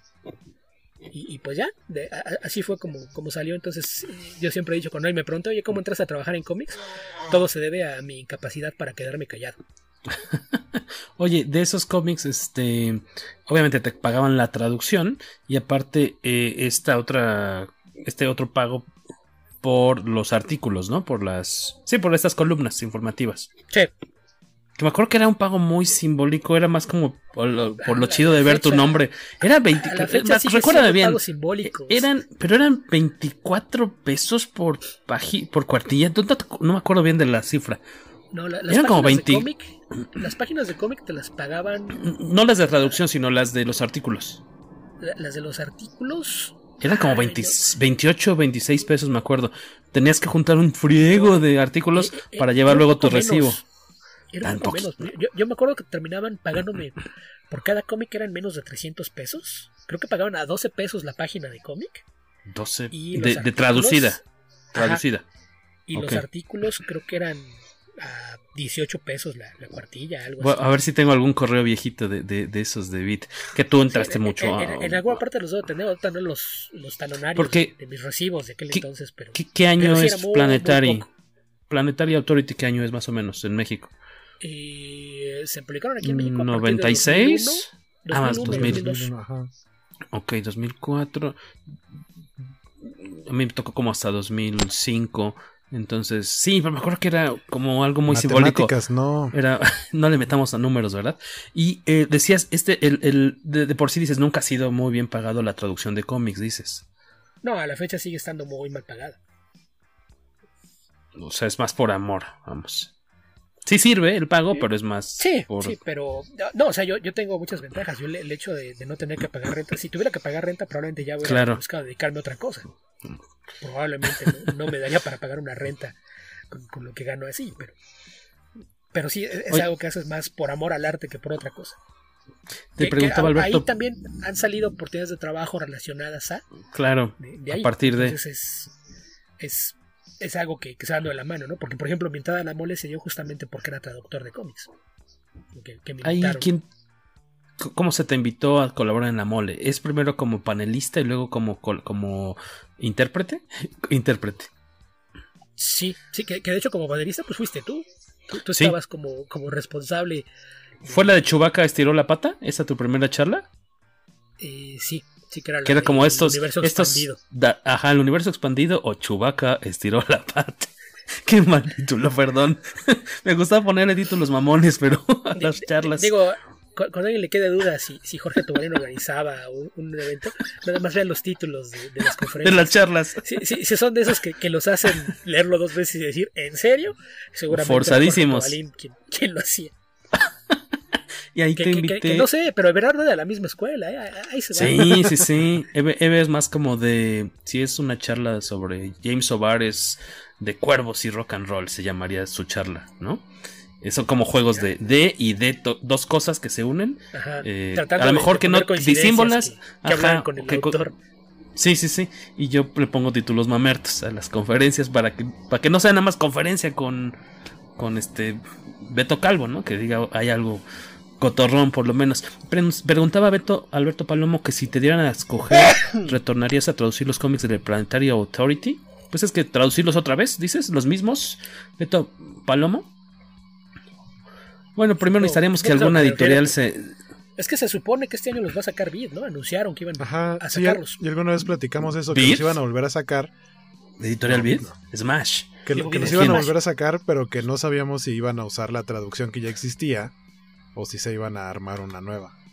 Supongo que por ahí va la pregunta. Sí, me, me imagino que es por ahí. Que yo la verdad es que sí, sí estaría abierto. De, de hecho, de lo que se publicó, se publicaron creo que 12 números de cada serie. Yo ya iba adelantado con la traducción cuando me avisaron que se cancelaban, entonces creo que creo que hay dos traducciones de Planetary y no sé si dos o tres, quizás hasta cuatro de, de Authority que se quedaron inconclusas. O sea, quedaron Ah, inéditas. Que ya- o ya sea, no me las salieron. pagaron. Yo, yo las entregué y de- después de que me avisaron, no, pues ya es lo, lo que tengas. Ah, pues yo tenía hasta aquí, ah, pues tráelo, entregas eso y, y se te paga. Entonces ya me, me pagaron todo lo, lo que hice, pero sí se quedaron por ahí algunas inéditas porque ya no alcanzaron a, a publicarse. Fue cuando decidieron juntar las dos series en un solo tomo Mm. y fue algo que, que creo que terminó por matar las ventas de, de varios cómics. Hubo, hubo varios. eh, eh, es que era una, una tontería porque fue pensar, juntamos una serie que venda bien con una que no venda tan bien. Y, y lo que pasó fue que a los clientes que te estaban comprando la serie que sí vendía, pues les estabas vendiendo una serie más a la fuerza. Entonces. Más caro. No, no, no fue. Sí, sí, no, no, no costaba el doble, era a lo mejor como una vez y media, pero lo estaba haciendo pagar más para tener una historia que a lo mejor no les importaba. Entonces, Mm. terminaron por matar más series de las que estaban en peligro al hacer eso. Pero luego tenían pegados Thor con Daredevil, ¿no era buena combinación? Si lees las dos, era- pero si eres fan de Daredevil y no te importa Thor, Porque aparte, aparte, era el si te lo Thor juntan- de... Ajá, lo juntaron además- así en un momento al- aleatorio, no, no fue de que empezamos las Sí, dos sí, series claro. en, en algún punto. sí, sí. Entonces, a, a lo mejor, eh, no, no sé ni qué renovación iban con esos. En el caso de Toy y Planetaria iban casi paralelas, pero no Mm. tenían nada que ver una con la otra. Ya. Entonces, Nada más si- te si tenían tu a ti en común. Ajá. En ese caso era el escritor. O sea, a lo mejor en el caso de, de Autor y Planetary, el que las dos fueran del mismo escritor, probablemente pudiera ser que hubiera un, un sesgo ahí, que realmente hubiera un, un crossover en- entre la audiencia de las dos series, pero no, no sé qué tan común era eso. Y nada más eh, trabajaste en Editorial Beat, trabajaste en esas dos, dos series como traductor. No hubo Eh, otro fueron las dos series largas, porque me tocó traducir también el Ah. inicio de Divine Rights. Ah, ok. El Matt 1 Faraday. que salió. El Ya. el 1, ese después ahí, esto, eso fue algo que en su momento nadie lo dijo. La razón por la que salió nada más el 1 no tiene que ver con ventas ni nada por el estilo. Es que cuando compraron los derechos, compraron los derechos del número 1 nada más. Ah, ¿cómo por qué? Y, Qué y tal cual, cuando me lo dieron, yo, yo pregunté, ¿esto cómo se va a publicar? ¿Va a ser mensual? No, no, nada más es ese, nada más este, pero ese le empieza una serie. Sí, pero es que lo compraron por error, nada más compraron el número 1, no se va a publicar la serie completa. Nada más ese número. Ok. Así es de que, pues eso es de que salió. loco. No había intención de hacerlo porque nunca lo compraron y no tenían intención de comprarlo. Ah, yo. yo-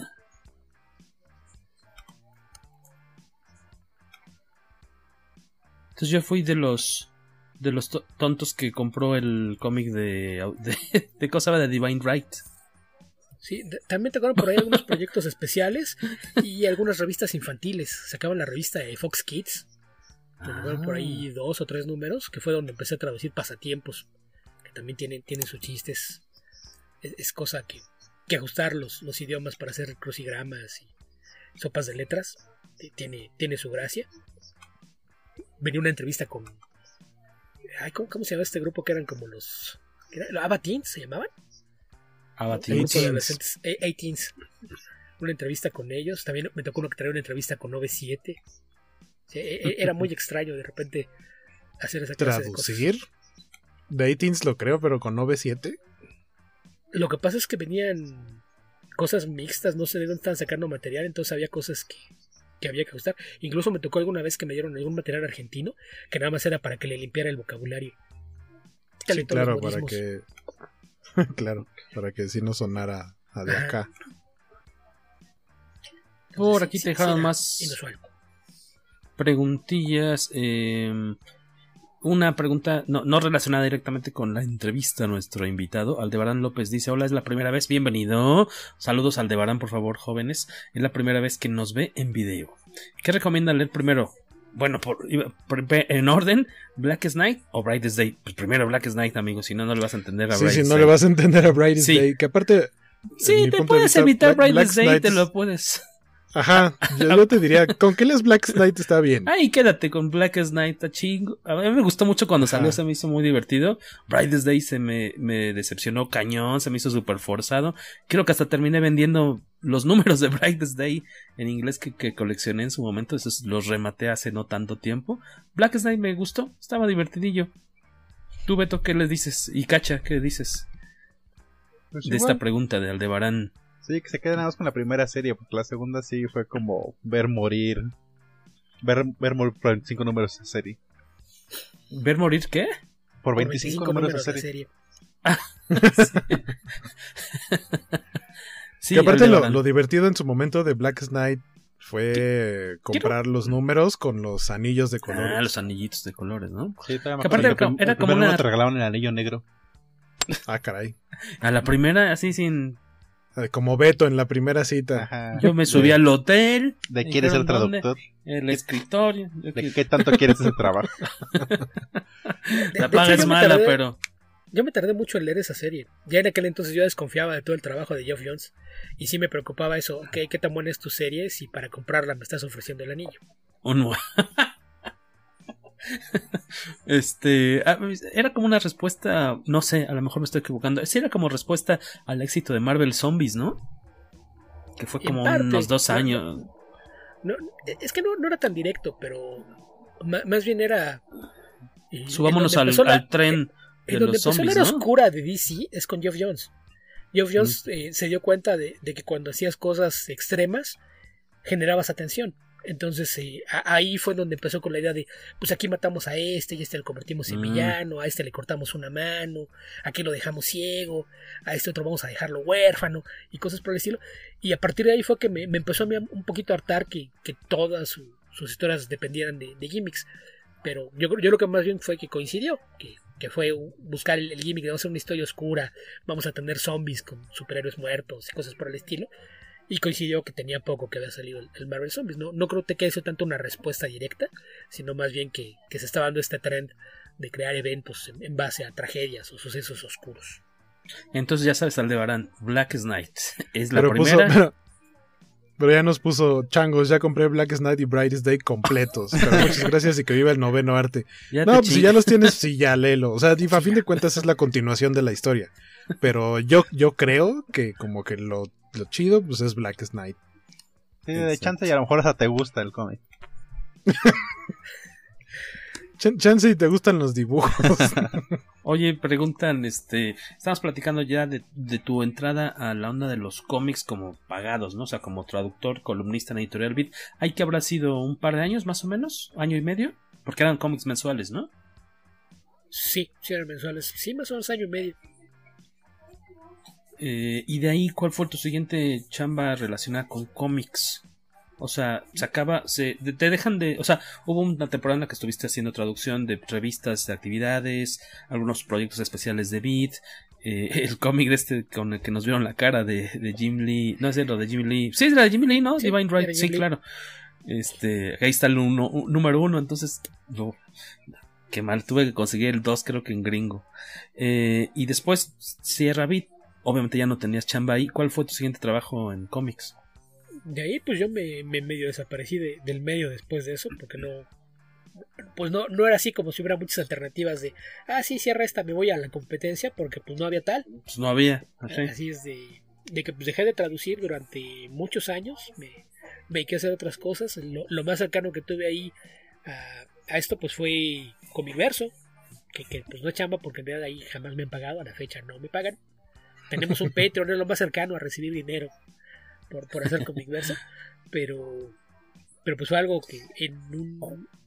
Yahoo tenía unos clubs de fans, era Yahoo Clubs, que después lo, lo desaparecieron, lo juntaron con los grupos, que eran como estos message boards eh, especializados, y, y, también ya después desaparecieron, pero ahí conocí a varios y aficionados a, a cómics, eh, de, la mayoría estaban en, en, Sudamérica, había un par de, de, mexicanos, había varios colombianos, un par de argentinos y un par de chilenos, y de ahí en, en 2005, 2005 no, 2006, a, a, uno de los chilenos, a Esteban Pedrero, se le ocurrió la idea mm. de crear un, un, sitio dedicado a los cómics.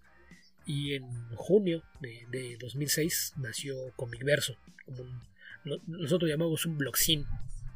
Donde poníamos textos de opinión, no, con, no, con, no, no, en mini, no, no en este diminutivo, sino blogzine, cine. Así es. No, no, es de, no, no, es de cariño. Ay, mi blogzine. No, no, no, no, no es de cariño. blogcito. Era pensando. Mi blogcito. Como, era como una revista electrónica en formato de blog. Ajá. Entonces empezamos siendo como 8 o 9 colaboradores. Seis meses después quedábamos 3. Y ya cuando nos dimos cuenta nada más éramos Esteban y yo. Y tratando de, de, mantener el sitio a, a, flote. Y teníamos generalmente entre, entre 5 y 10 textos por semana. O sea, producíamos bastante. Bastante. Y después de eso, en 2011, se le ocurrió un día a Esteban. Eh, se estaban empezando a poner de moda los, los podcasts. Y, y, nos propuso a, a, uno de los que todavía de repente regresaba cada dos o tres meses escribir algún texto, un chico colombiano, John Mejía, nos propuso, oigan, y si hacemos un, podcast así como para hacer la prueba, a ver, a ver si revive el interés por, por el sitio. Ah, sí, si quieres. Y, y lo, lo, hicimos usando Skype como método de comunicación para grabar. Entonces era a, a tres países.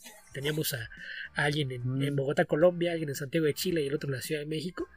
Y pues coincidió que, que por las fechas que usamos para, para debutar el, el, podcast, que fue en julio de 2011, pues coincidió con que se vea el anuncio de los nuevos 52. Entonces fue, fue la, la discusión de, del primer podcast, hablar de lo que iban a ser los, los lanzamientos de The New 52 y que era lo, lo que iba a salir de, de, Flashpoint, que era el evento que estaba saliendo en ese entonces. Y, y pues de ahí, ahí, ahí nació el, el, podcast que a la fecha se, se mantiene. Estamos todavía Esteban y yo trabajando en ese proyecto, pero pues el siguiente trabajo formal dentro de, del medio pues fue el, el, trabajo de intérprete y traductor ahí en la mole. Y ya después como traductor para Panini, has hecho cosas para heavy metal de traducción, ¿no? Eh, sí, sí. Lo, lo, de la mole fue porque alguno de, de las personas que estuvo como, como intérprete en una de las ediciones anteriores, que, que mencionábamos que primero fue en, en 2012 como panelista, ¿no? Que me, me tocó en, uh -huh. un panel sobre traducción de cómics con Ricardo Cachúa, eh, el uh -huh. panel este del universo expandido de Star Wars, y hacer un, un panel entrevista con Herb Trimpy, que aparte uh, se fue ya. sin preparación porque jamás me notificaron que yo lo iba a hacer. ¿El mero día? Recuerdo que, sí, mira, aquí está en el programa, sí. ¿Y ese quién te, ese fui yo? No. Que... ¿Fue alguien más? Sí, fuiste tú. Ah, yo te dije, o sea, te teníamos anotado, yo, yo, pero yo nunca te dijimos porque... que te tocaba. Ajá. Ok. O sea, okay. Me, me, dijeron del de Star Wars, me dijeron del de traducción de cómics, que el de traducción de cómics se supone que íbamos a estar Ricardo y yo como representantes de, de Panini. Y, te perdimos estar, un momento. Este, dos personas de Televisa. Y los de Televisa al final no, les dieron permiso, algo pasó. Se rajaron, ¿no? Desde antes ah. dijeron que no, no podían. Entonces lo hicimos nada más eh, Ricardo y yo. Cierto. Y acabó ese y nos encontramos por ahí en el piso de del Real Artisali. Y me dices, el programa este, de man. Tu, tu, siguiente panel es, es más tarde, ¿verdad? No, es hasta mañana. No, tienes un rato. No, hasta mañana me toca el Star Wars. No, sí, mira, y sacaste el programa. Mira, aquí está. Entrevista con Herb Tripp y con Alberto Cano como moderador. Le digo, ah, pues hubiera estado padrísimo que me avisaras. Entonces sí, sí fue. Sí, ah, pues, sí, sí, sin bronca, sí, me, me, lo aviento. Va. Sin bronca. Órale, una disculpa muy, retra muy atrasada por ese error. Oye, dice, necesitas que te consiga Jorge, una conexión de internet o algo para que prepares tus preguntas. Y dije, no, no, así, sí, sin problema, no, no, no hay problema, yo, yo improviso. Oye, nos pregunta Ju Hernández Lugo que si te has arrepentido de vender algo de tu colección que de repente hayas tenido que moverlo? No realmente, creo que no soy tan apegado a las cosas. Incluso hubo una época en la que vendí algunos cómics que no quería y luego alguien me empezó a preguntar por otras cosas y, de repente volteaba a verlos y veía cuánto me iba a costar reponerlo en caso de que quisiera reponerlo. Ah, mm. sí, sí, lo puedo, lo puedo vender, lo puedo reponer y, si me queda un poquito de ganancia, pues sí, lo voy a vender. Y, hubo un par de cosas que, que, las vendí porque las había visto en cierto precio y después de que lo vendí, cuando las busqué otra vez ya estaban más caras. Entonces una de las cosas que vendí así y después dije, ok, tal vez ese o era o no venderlo o haberlo vendido más caro. La primera aparición de Kyle Rayner. Creo que, que ese sí. ¿La primera aparición de quién, perdón? De Kyle Se, se, cortó un poco. Ah, ya. Kyle Rayner, el Green Lantern 48. Que era de la portada Glow in the Dark. Y sí, aparentemente lo, lo, vendí barato. Entonces ya, ya no lo repuse, pero, pero digo, no, no soy demasiado apegado a, a la propiedad física. Digo, yo me considero más lector que coleccionista así es de que no, no molesta mucho. Hay muchas cosas que las, las vendí y después me, conseguí los, los, tomos recopilatorios. Tenía una edición de... Recuerdo que por ejemplo aquí hicieron mucho ruido cuando salieron en Beat, publicaron el Detective Comics 27, el Action Comics 1 y, no recuerdo si también la origen de Wonder Woman, que los, venían por partes y los tenías que armar. Mm. Yo recuerdo que en aquel entonces, en, en, alguna, en alguna de las convenciones, yo me encontré con una, una de estas ediciones de las que le llamaban eh, facsímil, que no, era tal porque pues eran en, tamaño de, cómic moderno, que de entrada eh, no, no, coinciden con lo que eran los cómics de la Edad de Oro. Y tenía una, una réplica de la historia de Superman del Action 1. Y, y, esa después me di cuenta que esas se vendían bien. Y también dije, ok, que, me pagan 800 pesos por este cómic de 20 páginas, neta. Pues lo vendo. Y, y, lo vendí. Después me compré un tomo de, los de Superman Chronicles, que eran creo que los primeros 8 o 10 números de, Action Comics.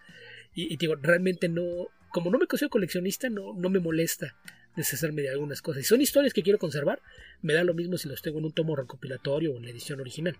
Entonces, no, no creo que no hay nada que, haya vendido y, después me haya arrepentido de, hacerlo. ¿Tú, Cacha, tienes alguna pregunta ahí lista? ¿Que mm. puedas disparar desde qué era? ¿Desde la cadera o cómo? Desde la cadera. De la cadera. dispara desde la cadera.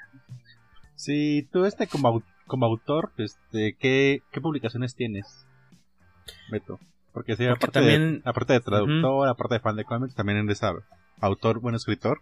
Aparte, y bueno, ya acaba de mencionar Jorge que, que has escrito para heavy metal. Pero digamos, ¿cómo, ¿qué otros proyectos independientes este, has, has este, hecho? Bueno, pues años antes de lo heavy metal fueron en dos antologías producidas en México una que se llama Urban Dreams, que, fue coordinada por Santiago Casares, un, amigo que, ya no vive en México, en donde ahí, fue, fue medio de rebote y extraño porque lo que está en, ese cómic no es lo con lo que realmente iba a participar. Por ahí hubo un problema de, comunicación y, triangulación con, los guiones, porque Santiago se encargó de, de, reunir a los equipos y de coordinar que los guiones llegaran de uno a otro. Entonces yo escribí un guion de ocho páginas de una historia de dragones que iba a dibujar Patricio Beteo. Pero Beteo jamás recibió el guion, nunca se enteró de que se suponía que lo, tenía que recibir. Eh, Santiago no sabe si él lo, recibió y lo traspapeló o qué pasó, pero como se, venían los tiempos encima, pues eh, Patricio dibujó una historia propia y mandó una historia de ocho páginas que él mismo escribió. Entonces hasta que empezó a, recibir y acumular las historias, eh, Santiago se dio cuenta de que no había ninguna historia mía. Me pregunta, no, pues yo te mandé el correo en tal fecha. Ah, sí, entonces, no, pues no sé, yo no he hablado con Patricio, no, no sé qué, pasó. Ya le, le, preguntó a Patricio, pues resulta que, pues, Pato jamás recibió ningún guion y como no supo qué hacer, pues hizo una historia propia y, y fue lo que le mandó. Entonces ahí al final, pues para que no me quedara fuera, dice, ok, de, dentro de lo que estaba aquí se movieron un par de cosas, quitamos un pin-up, queda una página. ¿Puedes hacer un, microcómic de una página? Le digo, pues sí, pero ¿quién te lo va a dibujar así de, de urgencia si ya no hay tiempo? Y él tenía algunos dibujos que había hecho sueltos y me decía, a ver, ¿hay alguno de estos que te sirva para hacer una historia? Y de una ilustración que tenía de un hombre que trae cargando una nube como si fuera un globo, así trae cargando su, su cordoncito eh, con, una nube encima. Y sobre eso escribió una historia que se llamaba... Ay, no, no recuerdo qué era, The Corset Winter, me parece. Porque aparte este tomo se publicó en inglés. Él, él en aquel entonces estaba estudiando en San Francisco. Entonces... Eh, venía muy, muy seguido, pasaba las vacaciones acá, pero la, idea es que este tomo se lo llevó para venderlo en la APE, la Alternative Press Expo, entonces eh, las historias estaban en inglés, entonces era pues le, puse nada más algunos globos de texto que rodeaban esta ilustración para, para contar la historia de que tenía una maldición encima y por eso andaba cargando su nube para todos lados. Pero fue tal cual una historia así que me mandó los, los dibujos, le dije va, este, y, así creo que en media hora le escribí la historia, la mandé y ese fue mi primera colaboración. Algunos meses después de eso... Al estilo Marvel. Eh, no, ni, ni Marvel. Eh, se dio casi de, forma casi paralela porque de, de, hecho el, esa antología que se llama Urban Dreams salió medio de rebote porque originalmente Santiago estaba trabajando con Tony Sandoval y con Beth con la intención de crear una antología muy grande, una antología gruesa, con la idea de, que fuera como un catálogo de historias de ciencia ficción, fantasía y horror hechas por autores mexicanos. Entonces empezaron a ver cuestiones de, costos y demás y andaban viendo cómo hacerle para, para poder reunir las historias y reunir el, capital para poder publicar una antología semejante. Cuando estaban en eso coincidió que, que consiguió contactos para una de las categorías del FONCA, de estas de, apoyo a, jóvenes creadores, y resulta que podía, meter ahí una antología, pero de una cantidad de páginas bastante menor a lo que tenían pensado hacer los, tres originalmente. Entonces lo, lo que decidió hacer en ese momento fue tomar las historias de ciencia ficción y con esas historias crear una antología que era Pulpo Comics y tomó algunas de las propuestas que ya tenía y de algunos de los otros que estábamos considerados para participar, pues mandó un correo, oigan, pues este, que, necesitamos más participaciones con esto, ¿qué, qué onda? ¿Quién, ¿Quién, le va a entrar? Y ahí tengo una historia que, dibujó eh, justamente Santiago Casares, y que es sobre una, un, un mundo futuro en el que la Tierra fue invadida por alguna especie alienígena y están ahora tratando de recuperarlo. Entonces, e, esas dos fueron casi simultáneas la, forma en que se trabajó en esas dos historias. Aparecieron con, meses de diferencia. Fueron mis, mis primeros trabajos publicados como, como autor. Lo de, lo de Heavy Metal, pues eso sucedido ya en 2015, me parece. Porque Ricardo Yarena, que ya había tenido varias colaboraciones con, la revista, era uno de, varios mexicanos que tenían algunos años trabajando de forma intermitente con, con colaboraciones recibió la oportunidad de editar un número. Él, iba a curar las historias que iban a aparecer ahí. No, no completas porque había espacios que ya estaban apalabrados para historias serializadas. Así es de que pues lo, lo, que él hizo fue, le dijeron, ok, tienes tantas páginas disponibles, tú eres responsable de llenarlas. Y él contactó a, escritores y dibujantes de, acá de México para, para hacerlo y me, asignó ahí una, una historia para, para que lo hiciera. El, el meollo del asunto aquí es que la, idea como la vendió era combinando eh, cyberpunk con realismo mágico. Que, yo creo que si, si, tratas de ver géneros narrativos son las dos cosas que probablemente es más difícil que, puedas pensar en cómo se lleven. Pero así lo vendió. Realismo mágico más cyberpunk. Y ahí mi colaborador fue eh, Truco, este artista, Omar Esteves, un artista veracruzano bastante talentoso, fue el encargado de, ilustrar esta historia y el color lo, hizo su esposa, Flor, y ellos fueron mis colaboradores eh, del lado artístico en, esa publicación. Después de que se hizo ese número, ya con el número prácticamente pasando ya etapas de, revisión final, acababa de cambiar de manos la, editorial y el nuevo dueño se, le ocurrió la, idea de que pues ya que había tanto mexicano involucrado, a lo mejor sería interesante tener una edición en español y le propuso a, Ricardo que se hiciera el metal pesado número uno. Pero pues fue igual así de, oigan muchachos, pues eh, hay posibilidad de sacar eso también en español. Entonces necesito que me manden sus textos traducidos, eh, pero a la de ya. Y ahí fue donde se también mi primer trabajo de traducción, porque uno de los escritores dijo que tenía cosas más importantes que hacer que traducir su propia historia. Así de que me tocó traducirla, traducir al español la historia de un escritor mexicano porque él no, no, tenía tiempo para perderlo en esto. Eh, aparentemente estaba muy ocupado purgando su cuenta de, Facebook, que fue lo, que descubrimos que estaba haciendo en esos días. Eliminando a todos los amigos que ya no quería en, su cuenta. Saludos, Spike. Nombres, eh, nombres. Eh, así es de que ese fue mi primer trabajo de traducción para heavy metal, traducir al español un guion de, de Enrique Piush. Eh, este, Joaquín, ahí nos dejaron una otra pregunta por ahí, José Miguel Flores. dando volantazo. Nos dejaron ya un montón de preguntas. Volantazo. Mejor la gente, la gente este, tiene muchas curiosidades sobre la vida y obra de Beto Calvo. dice, ¿Cuál me dijiste? José Miguel Flores. José Miguel Flores dice, mejor anécdota en un evento de cómics. que ya platicó hace rato. Que de hecho la pregunta de hace rato era mejor y peor invitado, pero también preguntaba sobre una anécdota curiosa que puede ser similar a la de José Miguel. Y aparte dice muchas felicidades Beto y saludos a Jorge, Guaco y Cacha. Gracias. Anécdota curiosa.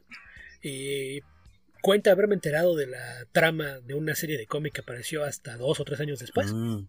Silver Surfer, ¿no? Sí. Sí, que me, me, tocó que. Re resulta ser que aparte hace, hace algunas semanas me enteré que se, según parece yo me enteré de qué se trataba la propuesta de Dan antes de que la presentara a Marvel. Ah, ok. Porque eso fue en la mole de, de marzo de 2013 y resulta que hace algunas semanas Dan compartió el documento original de, de su pitch de, de, Silver Surfer y el documento tiene fecha de 30 de marzo de 2013 así es de que pues no, no, nos tocó por acá me, me tocó la, la, versión oral porque resulta que en una comida y a la hora de que subimos al, al restaurante en donde, en donde comían los invitados con, con los intérpretes como acompañantes cuando subimos a comer estaba por ahí arriba Giuseppe Camuncoli con, con su intérprete y, y, y con algún amigo y empezaron ellos a platicar sobre qué estaban haciendo y que estaba Giuseppe trabajando en novela gráfica para una editorial italiana. Y, le preguntó a Adán qué estaba haciendo. No, pues yo sigo con, con Spider-Man y, y, en el Summit más reciente presenté una propuesta. Así es de, de que pues voy a, a, trabajar en Silver Surfer. Ah, qué bien, ¿y qué es lo que estás haciendo? Y le empezó a platicar qué era lo, que iba a hacer con, con, el Surfer, algunos detalles de, de qué iba a pasar en las historias quién iba a ser la, la chica que iba a servir como su acompañante. Entonces yo ahí me enteré de, de que pues iba a andar con, una chica de la Tierra vagando por el universo y que lo que estaba haciendo era tomar como, como modelo a, Doctor Who. Que, de hecho en algún momento pues él estaba platicando, pero estaba tan metido que platicaba y de repente me volteó a ver a mí también. Y aparte de de los que platica y se emociona mucho y está manoteando y te hace señas mientras te, está explicando lo, que cuenta. Y en algún momento cuando empieza a decir lo que quería hacer con, la chica como acompañante y, y, el uso que le pensaba dar a la tabla, ahí me enteré que le iba a poner nombre a la tabla. No, no, sé quién haya leído esa serie de, de Silver Surfer, no, a lo mejor no lo saben, la, la tabla se llama Tumi. Y, y, y, ahí supe por qué, porque nos contó la escena en donde lo, lo iba a revelar. Porque al parecer la, la, chica la empezó a decirle diciendo, no, pues es que a mí ni me pelas, y tú nada más, tú y tu tabla, si no, si no fuera tú y no, no, nadie más, sí, nadie más te importa. Y, y le dice, ¿Tumi? ¿Ya le pusiste nombre a mi tabla? Yo le puse nombre. Entonces el que siempre haciendo, to me, my worth. Entonces de ahí se le queda el nombre de, de Tumi, que imagino que en español le han puesto a mí. A mí, mi tabla. Entonces, pues pasó todo eso.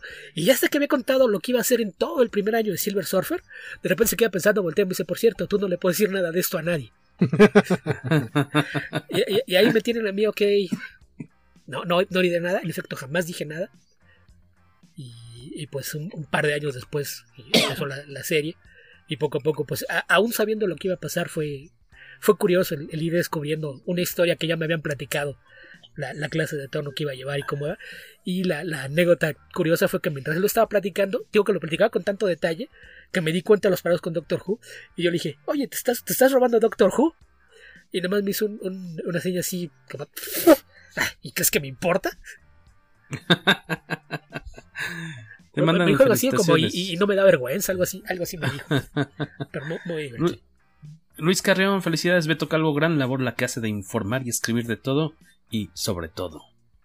Gracias. Víctor Bonfil, ¿qué nos pregunta Waco?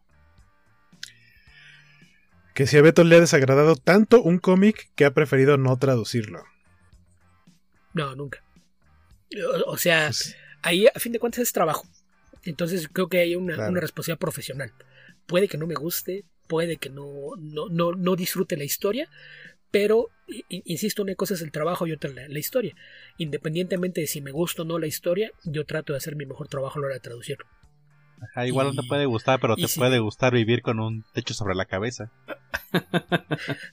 Digo, lo, lo, el techo lo tengo resuelto, pero sí, sí me, me, gustaría poder seguir comiendo todos los días. Entonces, yo, yo sé que aparte, en, en, un, en esta clase de trabajo, sobre todo como freelance, una cosa que tienes que aprender es que algo de, lo que dependes es tu reputación.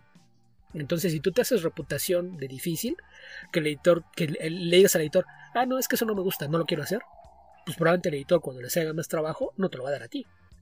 no, no vas a ser nunca la primera opción. Entonces yo ahí, mal que bien, creo que me he hecho una, reputación de, tener un, cierto nivel de, calidad en el trabajo que hago y de entregar en tiempos. Creo, creo que eso es, es parte de, de lo que ha permitido que, que, yo siga teniendo chamba, pase lo, lo, lo que pase. Eh, insisto, no, no, está bien pagada, pero mal que bien es, un ingreso seguro y es algo que me gusta. Disfruto mucho esta idea de trabajar con, con palabras, es, es, algo que siempre me ha gustado. Y, y, ahí sí es, pues, separar eso. A fin de cuentas, no, no lo voy a comprar. No, no, no me molesta el, el, que a mí no me guste la, la, historia, porque sí llega a pasar que hay, hay, muchos cómics que pues, pasan por tus manos y lo lees y pues no, no, no te gusta, pero eso no, no implica que vaya a hacerlo de mala gana o lo que sea, porque a fin de cuentas es trabajo. Oye, y hablando de cosas que a lo mejor no disfrutas, pero que tienes que soportar de cierta forma, dice Rogelio Fortanel que cómo nos conociste a cada uno de los tres que estamos ahorita ahí contigo. A, a, ¿a quién conoces de más tiempo? Eh, a lo mejor a mí, yo creo, ¿no? Probablemente a ti, que primero fue virtual, cuando tú tenías un programa de, de radio, eh, La Quinta Dimensión. 2004. Con, con, con Carlos Moisés. Carlos Moisés. Y yo era amigo de Carlos desde uh -huh. unos 6, 7 años antes. Yo creo que a, a lo conocí en el 98, si no mal recuerdo. Wow. Así es de, de que pues yo a, a, él, era el que conocía y cuando empezaron con el programa yo le propuse que pusieran un, un blog o algo en, en internet que, que, pudiera servir como soporte al programa, que no fuera nada más el audio, tener una, digamos, una página de aterrizaje, algo donde pudieran hacer anuncios de cosas que iban a hacer en el programa, a lo mejor y comentar noticias que, que no se pueden tocar en el programa o, o, cosas adicionales, y yo fue el que abrió el, el blog de, de, la quinta uh -huh. dimensión. Entonces se, se abrió ese blog, y yo mandé las, las invitaciones para colaborar. Entonces por ahí toda nuestra interacción fue virtual durante un par de años. Entonces de, de ahí a Waco, si no mal recuerdo, también lo conocí por medio de Joy. Porque si no mal recuerdo, el día que nos conocimos fue un día que los dos fuimos invitados a participar en un programa que él tenía en Tu Radio Online, esta estación uh -huh. de, de, radio por internet, que era Comic eh, Conexión. Eh, en Comic Conexión, sí. Estuvimos Ajá. como invitados ese mismo día. Creo que también el Cacha estaba ese día, ¿no? Ajá, sí. igual yo también por ahí empecé a conocer a todos. Ah, qué cotorro. Probablemente, okay. probablemente fue la primera vez que nos vimos ahí. Eh, si no mal recuerdo, éramos nosotros tres y Pepper. Eh, otro colaborador de, sí, de revista Comicase. Sí. Éramos los invitados. Recuerdo porque estábamos hablando ese día de distintos títulos y me acuerdo eh, un, un, detalle curioso porque Pepper hizo una descripción de, de Scott Pilgrim muy extraña que, que decía que era un cómic que era como la vida misma. Era sobre videojuegos y pelear contra supervillanos, a tu chica, como la vida misma. y yo le dije, ah, sí, claro, porque a todos nos pasa lo mismo. Pero sí, creo que esa fue la, la, primera no? vez que. Creo que fue la, la primera vez que, que, vi tanto a Waco como a Cacha. Y, uh -huh. contigo, pues, después de eso. Después de, nuestro, de nuestros enlaces virtuales, fue cuando me invitaste a colaborar en Comicase en 2011. Que curiosamente yo recuerdo que el anuncio de, de la existencia de Comicase se dio en el blog de la quinta dimensión.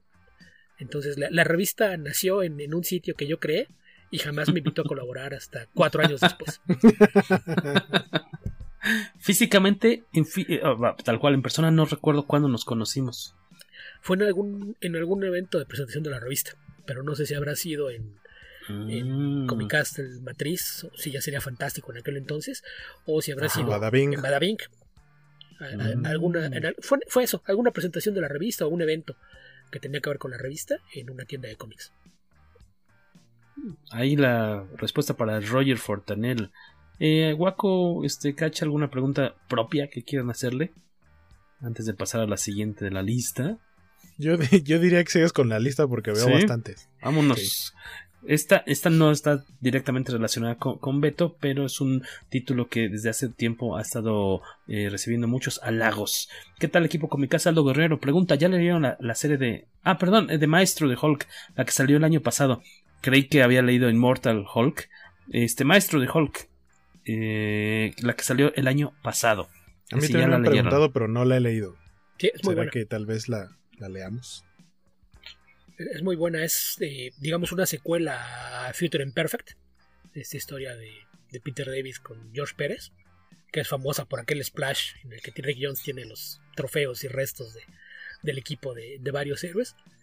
Y es, es, tal cual una secuela a la historia de, de, cómo el maestro se convierte en el dictador del futuro.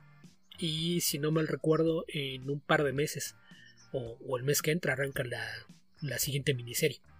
O sea, le, le está yendo bien, entonces se va a convertir en serie de miniseries. Con el mismo título. Con el, o sea, es maestro y lleva un subtítulo. Ah, ok, va a ir cambiando de subtítulo. O sea, e, esta primera miniserie es maestro a secas, la, la segunda ya lleva un subtítulo.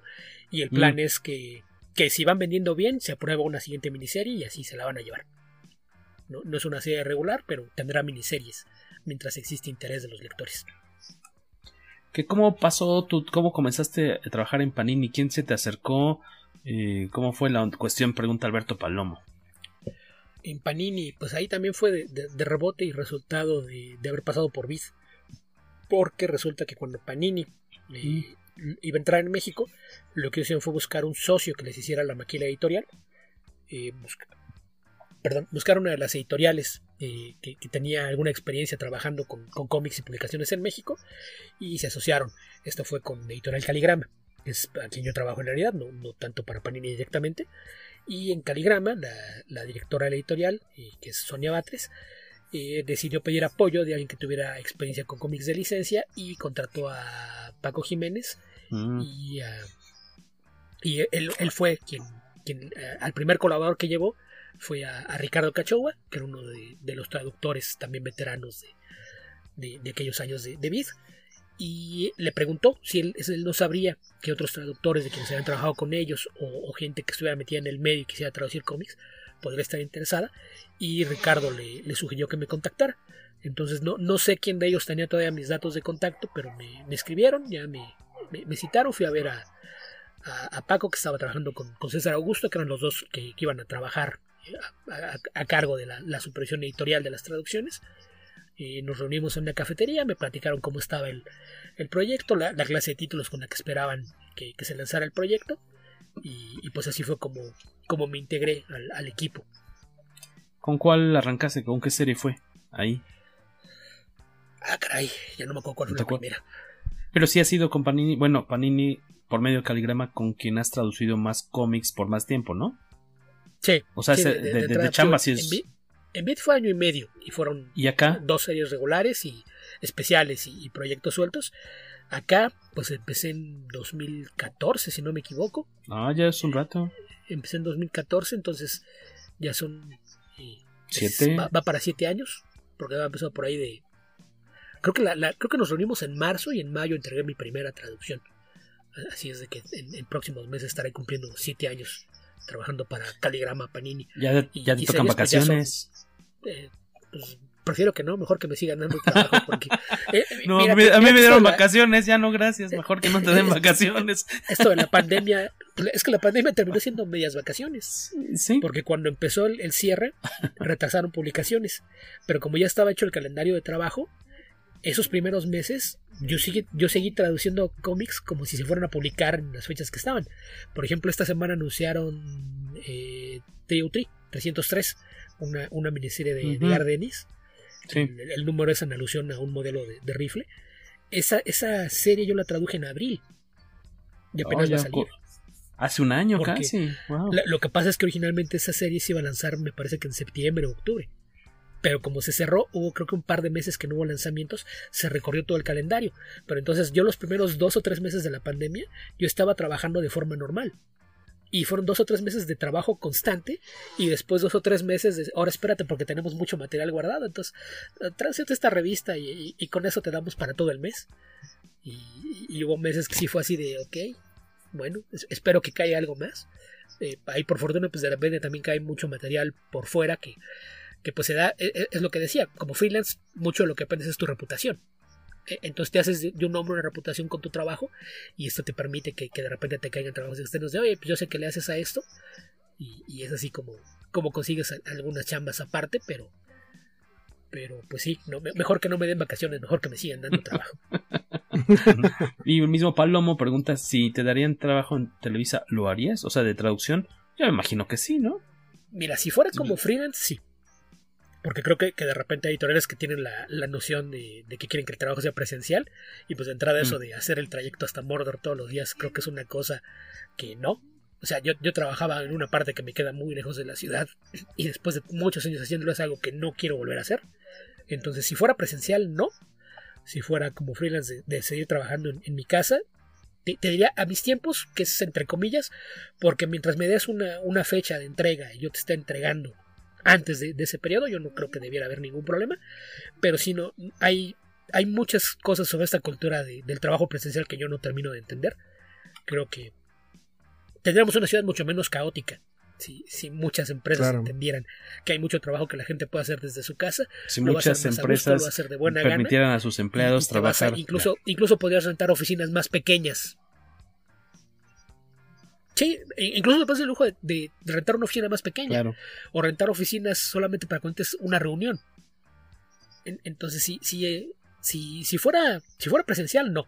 Si, si, fuera como freelance y ellos no tienen problema con que esté trabajando también con su competencia directa, por mí sin problema, yo no tengo, no tengo empacho en decirle que no a nadie. De hecho, ya estando en Panini, hice algunos cómics, trabajé durante tres semanas para Editorial Burguera, porque recuerdo muy bien aquel discurso del director y que me, lo encontré en una mole después de que me habían asignado algunos títulos que, que me, dio la bienvenida y me dijo que esperaba que tuviera la playera bien puesta. Ah, de, y Bruguera. Después me mandó decir que siempre no, porque no había presupuesto para playeras. entonces pues, fueron tres semanas que, que duré en Bruguera.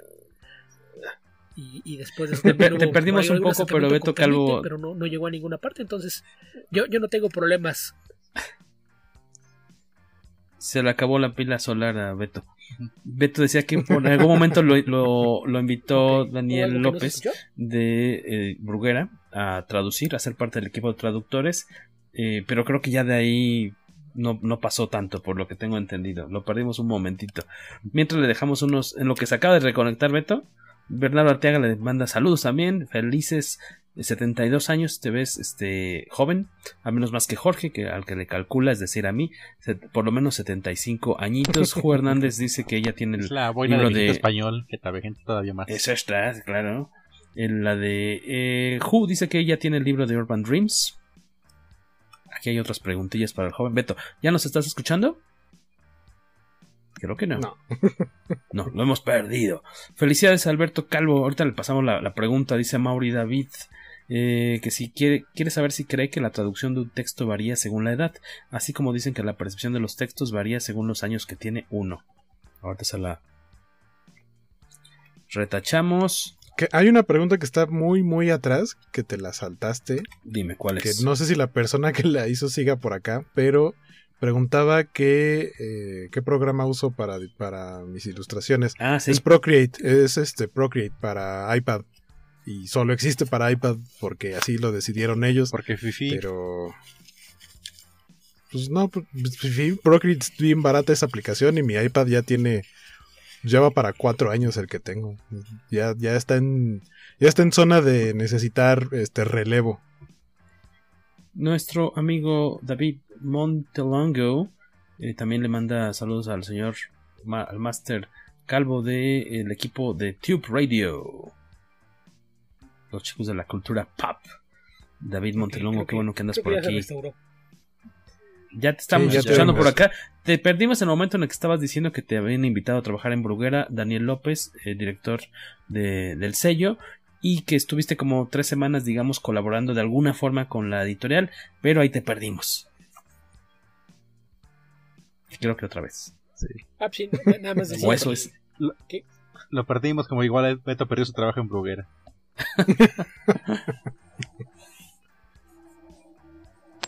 lo, de Bruguera fue, fue lindo mientras duró. Pero fue, fue nada más que. Pero eh, al parecer alguno de sus traductores tenía algún problema familiar o algo personal que no iba a poder mm. trabajar, entonces fue así como que de emergencia. Que, incluso yo recuerdo que el editor en jefe le, sugerí que como no, no me respondía Sonia si, si ella consideraba que había conflicto de intereses, yo propuse usar un nombre alternativo, creé un anagrama con, con mi nombre y el editor en jefe se quejó que decía que sonaba como, como que estaba derivando de su propio nombre nada más porque el apellido era Tobal, no, no, le pareció y no, no, lo autorizó. Eh, pero, pero pues eso fue, de que me, comentó eso fue justo antes de una convención. En aquella convención coincidí con, con Daniel López, el director editorial, que me dio la bienvenida, me, dijo que ojalá que trajera bien puesta la camiseta y que íbamos a hacer seguro muchas cosas juntos. Y 15 días después mandó a decir que, que siempre no, porque pues no había presupuesto para camisetas y, pues que ay moría. No, más esos, esos comiquitos que les hice de emergencia, traduciendo historias en verso de historias de hadas actualizadas. Ah, fue este Green Fairy Tales hiciste. Wonderland. ¿Wonderland o Grimm? Alguno de los dos, no, sé. Son, tan genéricos esos cómics que no No, no debe haber sido Grimm, yo creo. Habría que, habría que checar. No me acuerdo la verdad cuál de los dos iba en, en, verso. Este. Pero estuviste tres semanas entonces colaborando con la. Ah, ya, ya Beto, este Waco contestó la duda del Procreate. Para quien quería saber qué programa usa Waco en sus streams. Eh, te mandan también saludos por acá. Para Beto Israel Hell, muchas felicidades. Eh, también rápidamente en Twitter te dejaron también comentarios eh, chidos. Eh, Gunther Reggaetonero, George Bader. Mm, Gunther Reggaetonero es este. Diana. ¿Quién es Diana? Es, Diana es este. que la conocimos. Bueno, yo la conocí, el conejo blanco. Ah, en, Twitter. Cambió su, que... handle nada más. Con razón. Harrison, el buen Harrison, te manda muchas felicidades. Eh, Raciel Ábalos, eh, ellos por el lado de Twitter. Y eh, casi estamos en la recta final de las preguntas. Dice Bernardo Arteaga que si alguna vez colaborarías con, con Waco o, o por qué no decirlo incluso con el Cacha. Yo quiero saber si Beto y Waco nunca se han planteado trabajar juntos. ¿No tiene Beto guiones que a Waco le gustaría dibujar? No, sé, porque luego aparecen los cómics sin mi nombre, entonces tenemos colaboraciones en las que nadie sabe que colaboramos. yo no, yo no iba a ser quien mencionara eso. Pero ya, ya salió el rencor. exactamente. Y más, y más cuando spoilean el final de la historia con el título. Bueno, bueno solamente. El cómic de El jardinero asesino. Ajá, y toda la historia es ¿quién habrá matado al mayordomo? Se refieren a, un chiste. Vamos a escribir una historia de misterio así a la Agatha Christie. ¿Cómo se llama la historia? El mayordomo lo hizo. Es la historia de que están tratando de averiguar quién mató al dueño de la mansión. ¿Y por qué se llama así? No, es que no se llama así. Pero así le pusieron. Se refiere, es un chiste interno de que en Comicase publicamos una historia corta escrita por Beto Calvo, dibujada por Waco Pero cuando la recibí, yo se la hice llegar, el guion se lo hice llegar a Waco, lo dibujó, cuando nos lo regresó lo publicamos, pero nunca le pusimos el... O sea, e, e, e, el título lo, lo bautizamos nosotros a la, historia. Porque así se llamaba mi archivo. O sea, yo le puse así porque dije, ¿cómo le pongo el archivo? Pues lo voy a poner así. Cuando mandaste. se llamaba mi archivo. Cuando mandaste tu archivo con ya el cómic dibujado, el archivo se llamaba Pinocho Dixon. Pinocho Dixon. Lo que no recuerdo es el, el, título de la historia. Pero aparte se fue. No, la historia no tiene título. ¿Y entonces cómo lo íbamos a poner en el índice? ¿Tu pues cómic nada más? Me ocurrió eso. Así. Ajá. bueno, no te, no te, tocaba a ti. Un cómic de dibujos y diálogos. Y entonces el chiste ya es que quemábamos un poco. Porque aparte, o sea, sí es, el, final personaje sí es Pinocho, pero yo le puse Dixon porque dije, ah, pues, Era un asesino zombies como, como, de zombies. como, los hermanos Dixon en The Walking Dead. Y por eso le puse Pinocho Dixon, o sea, pues porque ni siquiera se llama Pinocho Dixon el personaje, no. nomás es Pinocho. Era una descripción de archivo y así salió publicado en Comicase Pinocho Dixon por... Me acuerdo, me acuerdo cuando fue... Ah, y aparte sin crédito, creo, ¿no? la presentación en la presentación fue así de, ah, aquí están tus copias, guaco. Y así yo, ah, a ver qué tal. Y veo el índice y Pinocho Dixon, página tal, y yo, ¿qué? ¿Qué? ¿Pero nada más salen a tu, con tu crédito? ¿Sin sí, Beto? aparte nada más y aparte sin Beto, Ghost Rider. Ghost Rider, Beto. con razón me agarra de, con, razón bien, bien merecido que me agarre de bajada cada semana. Es la venganza de, Ajá, de Beto hace rato, hace rato decía Beto en su Twitter que que sentía que a lo mejor planeábamos hacerle un roast, pero le digo, no, el podcast es el roast a Jorge cada semana. Oye, te dejaba Hoy de regalo más bien le agarraríamos las manos a Jorge para que Beto lo pudiera cachetear tranquilo. Oye, ¿qué pregunta ahí, cacha? Este, a Mauri. A ver, a Mauri dice, felicidades Alberto, y quiero saber si cree que la traducción de un texto varía según la edad, así como dicen que la percepción de los textos varía según los años que tiene uno o sea, que te vuelvas mejor traductor con el paso del tiempo, ¿o cómo? Así la ¿De los años? La misma. Yo creo que sí, sí cambia. Porque no, no tanto por la edad, sino por la experiencia. A lo mejor ya tu forma de, entender el, idioma es distinta, o aprendes algunos trucos para formas de decir con, una mejor síntesis las cosas o, interpretar mejor lo, que estaba en, el mensaje en inglés. Porque si, pasa con, libros, que un, libro que leíste años atrás lo, disfrutaste de una manera, lo vuelves a leer años después y hay cosas que no habías entendido, que las entiendes mejor o, tienes una presión distinta. Y yo creo que pasa lo mismo con, la traducción. Ahí sí. Por, eso decía, si, si me invitaran a, hacer otra vez la traducción de Planetary Authority, yo sí pensaría en hacerlos de nuevo, no, no empezarlo. No, no que se usaran esas y después retomar de donde me quedé. Yo, yo sí sería de la idea de, de volverlas a hacer. Porque con todo y, que mucha gente me dice, ay, no, es que a mí me encantaban esas traducciones, yo de repente volteo a verlas y hay cosas que digo, híjole, aquí sí la regué, aquí pude haber hecho esto, aquí pude haber hecho esto otro. Entonces sí, sí creo que, cambian con el tiempo. Beto nos salió muy como Indiana Jones. No son los años, es el kilometraje. El kilometraje. BJ Ramírez. No, se trata nada más de que muevas el odómetro, sino en dónde lo moviste. Ah, caray. ¿Y a usted ya le menearon el odómetro? Oye, hay, otra pregunta, Iguaco. Dice BJ Ramírez Beto, feliz cumpleaños, muchas felicidades. Yo tengo una pregunta, ¿cuál ha sido el proyecto que más satisfacción te ha dado? Pinocho Dixon, ya quedó claro. Pinocho Dixon, su larga trayectoria de siete años traduciendo cómics para Caligrama Diagonal Panini.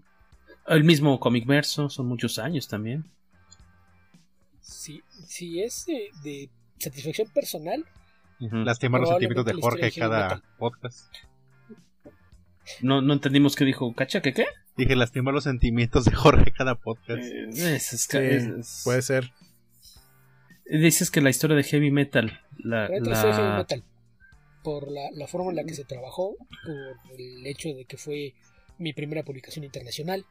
y tal cual en, una editorial establecida, aparte una revista legendaria que tal vez no, no tenga el, el peso nombre que tenía hace dos o tres décadas, pero aún así sigue siendo una, publicación de, muchísimo prestigio. Digo, quien quiera que sea aficionado a, los géneros fantásticos, sea fantasía, ciencia ficción, horror, pues sabe que es heavy metal, entonces en ese aspecto probablemente sea lo que más, además del hecho de, que haya sido la, publicación bilingüe, que se lanzó el, proyecto piloto de, metal pesado, entonces creo que haber sido parte de ese proyecto. Después el, haber hecho la traducción, aparte de, la historia que ya mencioné, que, fue porque el, autor no podía hacerlo.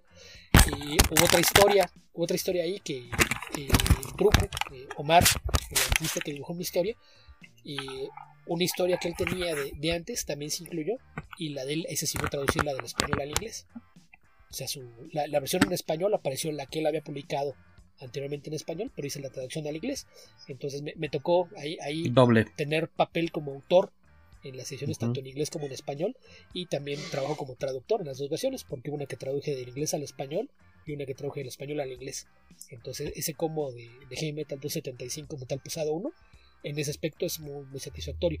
Y del lado de traducción uno de los primeros a la fecha creo que estoy muy orgulloso de lo que pasó con Planetary porque era un cómic difícil, además de, las referencias, que era algo que tenía en los artículos, tenía muchísimos juegos de palabras, que es algo bastante complicado, incluso la, resolución de un número es un juego de palabras, que he visto traducciones que se hicieron en España y, en Sudamérica que no, no, lograron salir bien librados, y en aquel caso recuerdo que en el foro de Warren Ellis, algún, algún amigo, creo que, creo que fue Luis Opelana, el, el un artista, artista mexicano, mencionó en, un foro que estaba, estaba Warren Ellis respondiendo preguntas y le comentó lo que yo había hecho con la traducción de ese texto al final, que era un juego de palabras, y le, explicó lo, cómo había quedado la, traducción. Digamos, le hizo la traducción reversa. Y, Warren lo aprobó. Dijo, ah, sí, creo que es una buena forma de resolverlo. Entonces, en ese aspecto, como traductor, que el, autor del asunto te diga, ah, pues esto, creo que, estuvo bien resuelto. Esa es una. Y la otra, y una traducción que hice de prosa eh, para un libro que se llama 25 minutos en el futuro de Editorial Almadía, que es una colección de ciencia ficción en la que había hacía más de 25 años que no había publicaciones de ciencia ficción en México con traducciones hechas aquí. Generalmente oh. cuando aparecen libros de, de, ciencia ficción publicados por acá son las reimpresiones de traducciones que se han publicado en España o en Argentina. Entonces el proyecto este fue coordinado por Pepe Rojo y Beth y ellos querían que fueran traducciones mexicanas. Entonces las traducciones son de ellos dos, de Alberto Chimal, de Gerardo Cifuentes y mía. que ahí pues también fue, eran cuatro escritores de, prosa ya publicados y establecidos, con cierta experiencia también traduciendo eh, para libros, tal cual.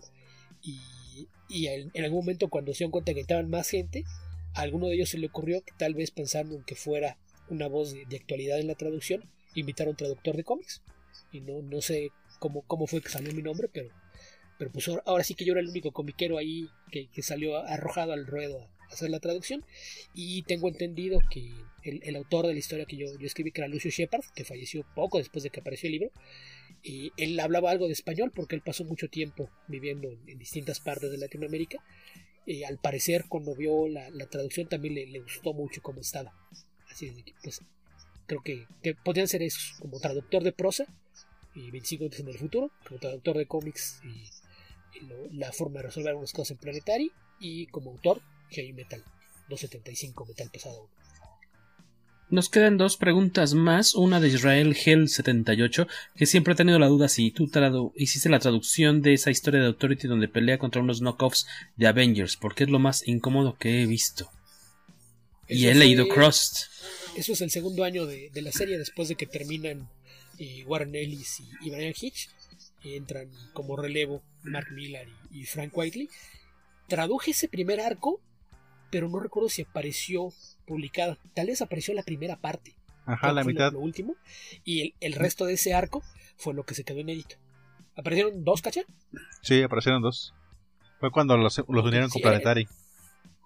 Eran arcos de cuatro, entonces eh, por eso decía que se habían quedado dos o tres números, entonces de ese quedaron dos inéditos. Yo traduje esa historia, pero se publicó nada más la mitad. Ok. Y pregunta mismo a Israel que si ya leímos Strange Academy de Marvel, ¿no? Yo no le. Eh, yo le tengo ganas. Suena divertido. ¿Quién escribe, perdón? Que podría yo leerlo. ¿Quién escribe? Me suena Howard con superhéroes. Scotty Young.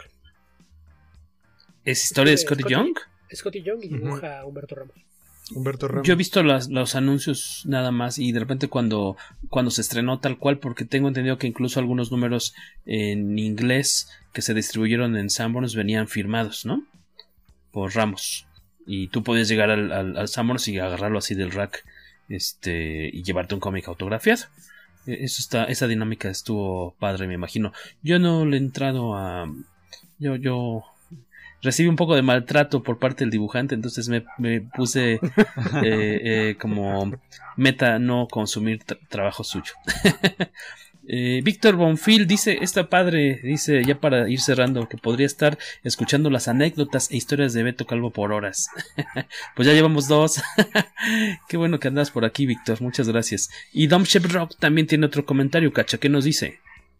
Dice, eh, una disculpa por la hora, voy llegando. Feliz cumpleaños al buen Beto Calvo. Que sea mucho más para que siga traduciendo. Jaja, buena noche. Jaja. Gracias por pasar por acá, Dom Rock.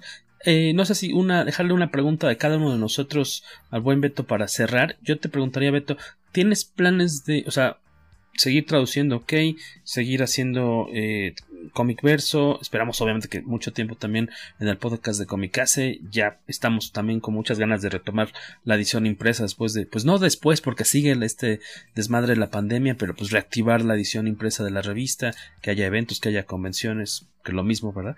Que haya este tiendas abiertas, me, me refería más bien. ¿Te ves en el futuro cercano o o no tan cercano, eh, escribiendo más cómic? ¿Te gustaría ver más historias, ya sea cortas o, algo más tirándole a una miniserie o algo por ahí eh, escrito por ti? ¿Te gustaría? Pues lo que pasa es que tengo historias escritas, tengo historias. Sí, decías que tienes un buen, ¿no? Tengo. ¿Puteadas o ploteadas? Pues las dos cosas. Ya me de puteadas. O, sea, hay, cosas que, que incluso ya reciclé y utilicé en otras cosas. Pero el, problema para publicar cómic es eh, sobre todo la falta de, recursos y el hecho de que como escritor dependes por completo de conseguir colaboradores. Y ahí hay, una cosa que, creo que a veces mucha gente que escribe dice es que yo tengo historias, pero no he encontrado dibujantes que lo quieran hacer. Creo que una parte que, quienes no, no sigan esto no entienden es la clase de compromiso que le estás pidiendo a un dibujante. Digo, creo que Waco no me dejará mentir. Creo que si, si yo llegara y le dijera, Oye, Guaco, tengo una, idea. ¿Qué te parece hacemos una novela gráfica de 140 páginas? ¿Te la avientas en tres meses? ¿Qué, crees, que, ¿Qué crees que me vaya a responder? Entonces, el problema es, si eres un escritor de cómics y quieres hacer cómics, ¿no? Nada más así. Es, si, no hay así, entonces te va a tocar así. ya imaginamos la seña que hiciste. El, presupuesto. Ese es la limitante. Es un problema, o sea, eh, alguien usan mucho el término hora nalga y es la parte que mucha gente no, no toma en cuenta. Porque sí, e, escribir es un, trabajo que implica que le, pienses mucho. A lo mejor no, no es una labor que físicamente te tome tanto. Sentarte a escribir el, texto, el, el guion como tal, es algo que te va a tomar unas horas. Pero el hecho de que hayas estado pensando, ploteando, armando la historia, checando la estructura, decidiendo cómo hacer las páginas, es un trabajo extra que a lo mejor mucha gente no, no entiende. Y aún así es mucho menos el tiempo que le tienes que dedicar que el que le tiene que dedicar un artista.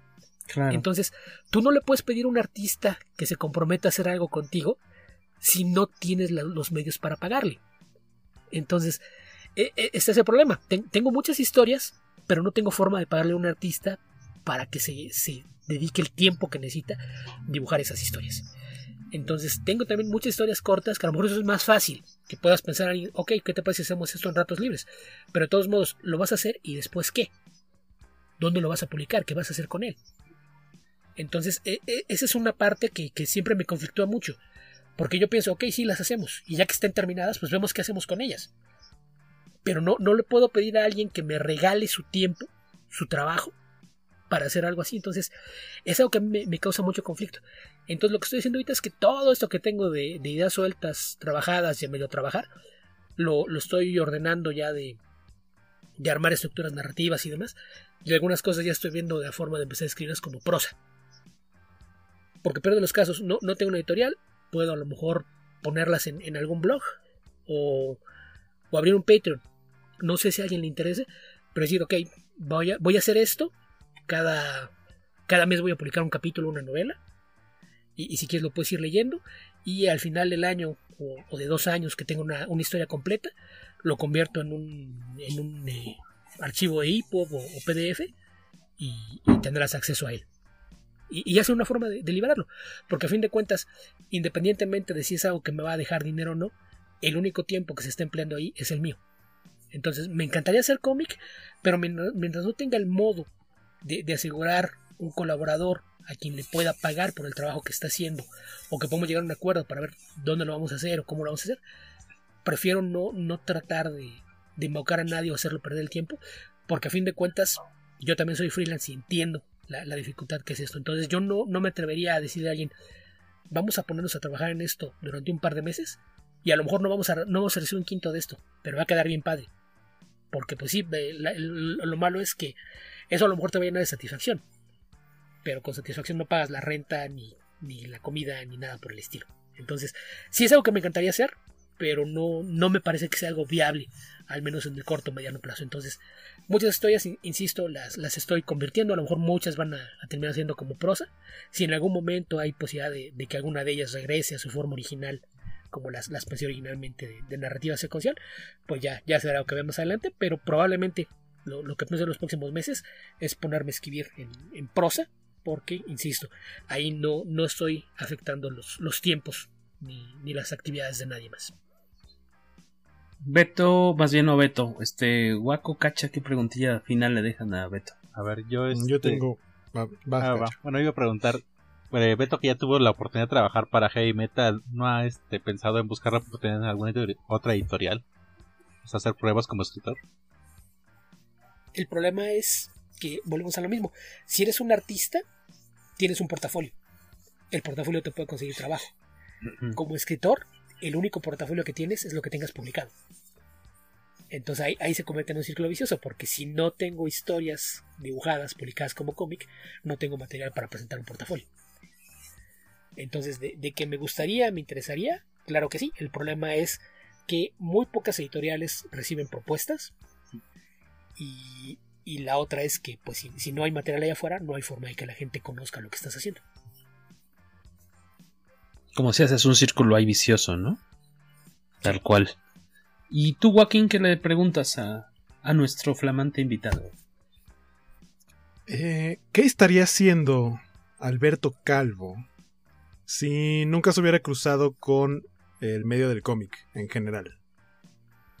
O sea, ¿qué crees que, qué, crees que te hubiera atrapado si no hubiera, si no te hubieras topado con, con esos cómics de Superman y después del Hombre Araña? Así, totalmente otro universo en el que prácticamente los cómics no existen en tu vida. No lo sé. Ahí sí es, algo que me han preguntado varias veces y, sigo sin saberlo, porque insisto, fue algo que desde muy temprano, desde los cinco años, fue parte esencial. Entonces pensar qué hubiera sido de, no haberlos encontrado, pues sí, sí es algo que, me cuesta un poquito de trabajo eh, eh, entender. Por ahí siempre he sido una persona muy curiosa, entonces probablemente de, algún modo me las habría arreglado para estar en algo que involucrara estar leyendo y aprendiendo y tal vez eh, explicando, entendiendo. Tal vez sería astronauta. No, no creo. Pero, pero muchos eh, de mis maestros en secundaria y preparatoria tenían la idea de que yo iba a trabajar en algo que tuviera que ver con, investigación o difusión de algo. Mm. Ok. ¿No, ¿Te ves como periodista, cultural o algo por el estilo o nada que ver? Podría ser, pero no, no sé. Digo, se tendrían que haber dado varias cosas para, para eso. Entonces probablemente hubiera acabado en algo que tuviera que ver con, con comunicación, vocabulario, lenguajes. Pero digo, siempre es una persona muy curiosa. Quienes hayan visitado mi blog verán que por ahí hacia atrás hay cosas que tienen que ver con historia, con ciencia, con clima, con política, con economía. Entonces yo me imagino que si hubiese terminado haciendo algo que, que me permitiera igual estar escribiendo y sobre cosas sobre las que iba aprendiendo. Y eh, Aldebarán López nos deja una última pregunta, no está relacionada con la entrevista. Él pide un consejo, él está, dice que probó la aplicación de Comixology, le encantó y ya decidió no comprar en físico porque ya no tiene espacio. Pero pregunta si hay alguna plataforma donde pueda comprar cómics traducidos al español. Tal cual como Comixology, o sea, que tenga el contenido que tiene Comixology en español, pues no. O sea, sí hay aplicaciones que te permiten leer cómics en español, pero no los que tiene Comixology. O por lo menos no todos. Eh, ¿cuál, ¿cuál, era la que.? Ah, Graphite. Graphite, pero es puro inglés. No, Graphite es en inglés también. Mm, pues, por ejemplo, de acá, o sea, sería de cómic nacional. gratuito español. La, de ficción. Central Ficción, pero no te los van a cobrar. Son gratuitos, ¿no? ¿O hay algunos que sean de paga? No, ¿verdad? Eh, no, más bien pagas la, ya sabes, la versión pro que te quita la publicidad y eso. Claro los anuncios, pero ahí son gratuitos, los cómics no los vas a pagar y son cómics, este, proyectos nacionales. Que debe haber de todo, de todo tipo de calidades, obviamente, ¿no? Sí, legal en digital, por ejemplo, en español Marvel o DC, no, según yo, no, ahí no existe. Como diría César. Debería. No hay, no existe. ¿No, verdad, Beto? ¿No cacha nada que sepan de eso? No. no. Tampoco. No, ahí es que eso el problema con eso es que tendrías que tener restricciones de región por cuestiones de derechos. Entonces algo que tendrían que hacer, en el caso particular de México, es algo que tendrían que hacer directamente Smash y claro. Tener las versiones digitales de sus propios cómics y a lo mejor está restringido a que nada más pueden ser impresos, ¿no? Por contrato, a lo mejor me imagino. Probablemente ellos pagaron la licencia para versiones impresas y no claro. los derechos para ser digitales. Entonces me imagino que tendrían que negociar que los incluyera y ofrecerlos también de alguna manera. Así sí, en, ese caso más bien sería como tener la esperanza de que algún día Comixology diga, ah, ¿por qué no? Voy a ofrecer más idiomas. Pero, pues, quién sabe. De, nos vamos despidiendo también David Mantelongo, ahí nos dejó que por qué no proponerle las historias que tiene Beto a Ricardo Yarena para que las publique en Heavy Metal. Ricardo de vez en cuando publica en, Facebook estos, estas invitaciones a colaborar en Heavy Metal, pero obviamente siempre piden pues historias ya terminadas a color, o sea, ya el producto listo, no tanto buscarles artistas, sino ya un trabajo ya realizado en equipo o de autor. Es que esa es la forma como funciona Heavy Metal, pero ya ahorita ya ni siquiera así, ¿eh? Ya hay, ya hay trabajo de selección editorial un poquito más complejo. Sí hay cosas que se arman en casa, pero, pero es, es ya una maquinaria bastante más elaborada de, cómo funciona la editorial. Entonces, de, hecho, sí hemos tenido propuestas por ahí. Yo incluso un par de propuestas me las batió otro de los editores, no, no Ricardo, pero, pero pues sí, de, que me, gustaría, pues sí, se hace el intento, pero, pero sí es mucho más fácil si tienes historias completas que presentar solamente la propuesta de historia. Oigan, pues queremos agradecerle a los sobrevivientes que se quedaron hasta este momento la transmisión en vivo. eh, que aún siguen con nosotros y vemos que están despiertos. Y también agradecerles a quienes de descargan, escuchan cada semana este podcast, ya sea en iTunes, en iVoox, en eh, Google Podcast o en, Spotify. Y siempre se me olvida otro. Ya dije los cuatro, ¿no? creo que sí, ya dije todos. Y próximamente también podrán encontrar, si todo nos sale bien, el podcast Comicase en la plataforma de Twitch. ¿No, sí, Nada más que vea qué fue lo que, lo que falló. Haremos otros intentos. Porque el, canal ya existe. Si van a Twitch y buscan revista Comicase, ya existe el canal. Entonces, vayan a darle follow y ya que solucionemos esto, ahí se va a transmitir también. Pues este Juan Carlos López, colaborador de Comicase de la versión escrita, te manda también felicitar. Eh, pues agradecerle a Beto que se haya prestado para esta, esta entrevista y que haya pasado las últimas horas de su cumpleaños 72, eh, pues pasándola aquí con, con, nosotros. Esperamos que haya sido entretenida la, la entrevista, que no hayan sido muy malas nuestras preguntas. También nuestro público te dejó preguntas interesantes. Gracias por prestarte este jueguillo, Beto Calvo, sentarte en, en la silla del entrevistado en esta ocasión. No, para nada, al contrario. Gracias por haber decidido dedicarme un programa. estuvo, estuvo muy padre porque aprendimos cosas que no sabíamos de, de ti o, o, aclaramos algunos aspectos y recordamos cosas que tal vez no, no, no tenemos tan, tan frescas, ¿no? sí, por fin este, vimos los inicios de los rencores que tienes hacia Jorge. Exacto, desde dónde viene arrastrándose todo eso, ¿no? Ya, ya varios años. Oigan, pues muchas gracias. Este, recuerden decirnos qué temas quieren que abordemos en próximos episodios, eh, cómics, películas, series, como por dónde seguirle dando a esta cuestión. Eh, yo, yo de mi parte, yo me despido. Eh, los dejo aquí con mis amigos. No sé quién quiera tomar la palabra, el primero que lo di. Guaco. ¿Por qué no tomaste la palabra, Guaco? Porque dijiste el primero que quisiera y yo no quería, pero ya es más fácil que digas tal y ya. En orden. Waco, por favor. Eh, nos vemos la próxima semana. Yo soy Waco, me encuentran en todos lados como Sky Waco. Acuérdense, lunes, jueves y viernes eh, en Twitch. También ahí me encuentran como Sky Waco para las sesiones en vivo de dibujo. Y si andan ahí en el, en el stream y son seguidores, pues se pueden, pueden tener la posibilidad de eh, decidir qué voy a dibujar en el siguiente stream. Va, cachita. Por ahí me encuentran en Facebook y en Instagram como Carlos Rambert. Igual pueden checarlo en mi trabajo que hago en las cuentas de Penumbra y de los personajes de villanos de cartón de Cartoon Network. Ahí pueden encontrar su, su arte de cacha. Les recuerdo que tenemos el libro, ya estamos entregándolo en DF, mandándolo a todos lados. El Basal Duas Girls ya se está yendo por UPS, por Mexpost o por la paquetería que les convenga a ustedes más. Pueden pedirlo a enviocomicase.gmail.com. Quedó bastante bonito. Y Beto Calvo, de, hora de despedirnos. O no, o quedarnos. Porque lo perdimos de nuevo, creo. Beto Calvo. Pues Alberto Calvo, lo encuentran en. Ah, ya. Sí, no. Se, estaba trabando, entonces se había entrecortado y con delay, entonces dije, a ver, dejo que termine. Ok.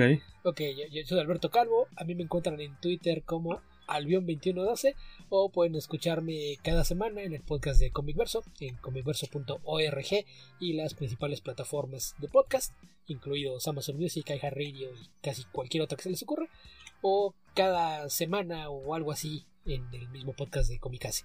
Pueden también leer o algo así.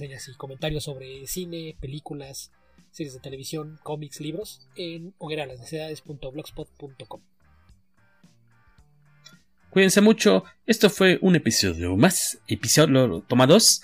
Cuídense mucho. Esto fue un episodio más del poderoso podcast. Comicase.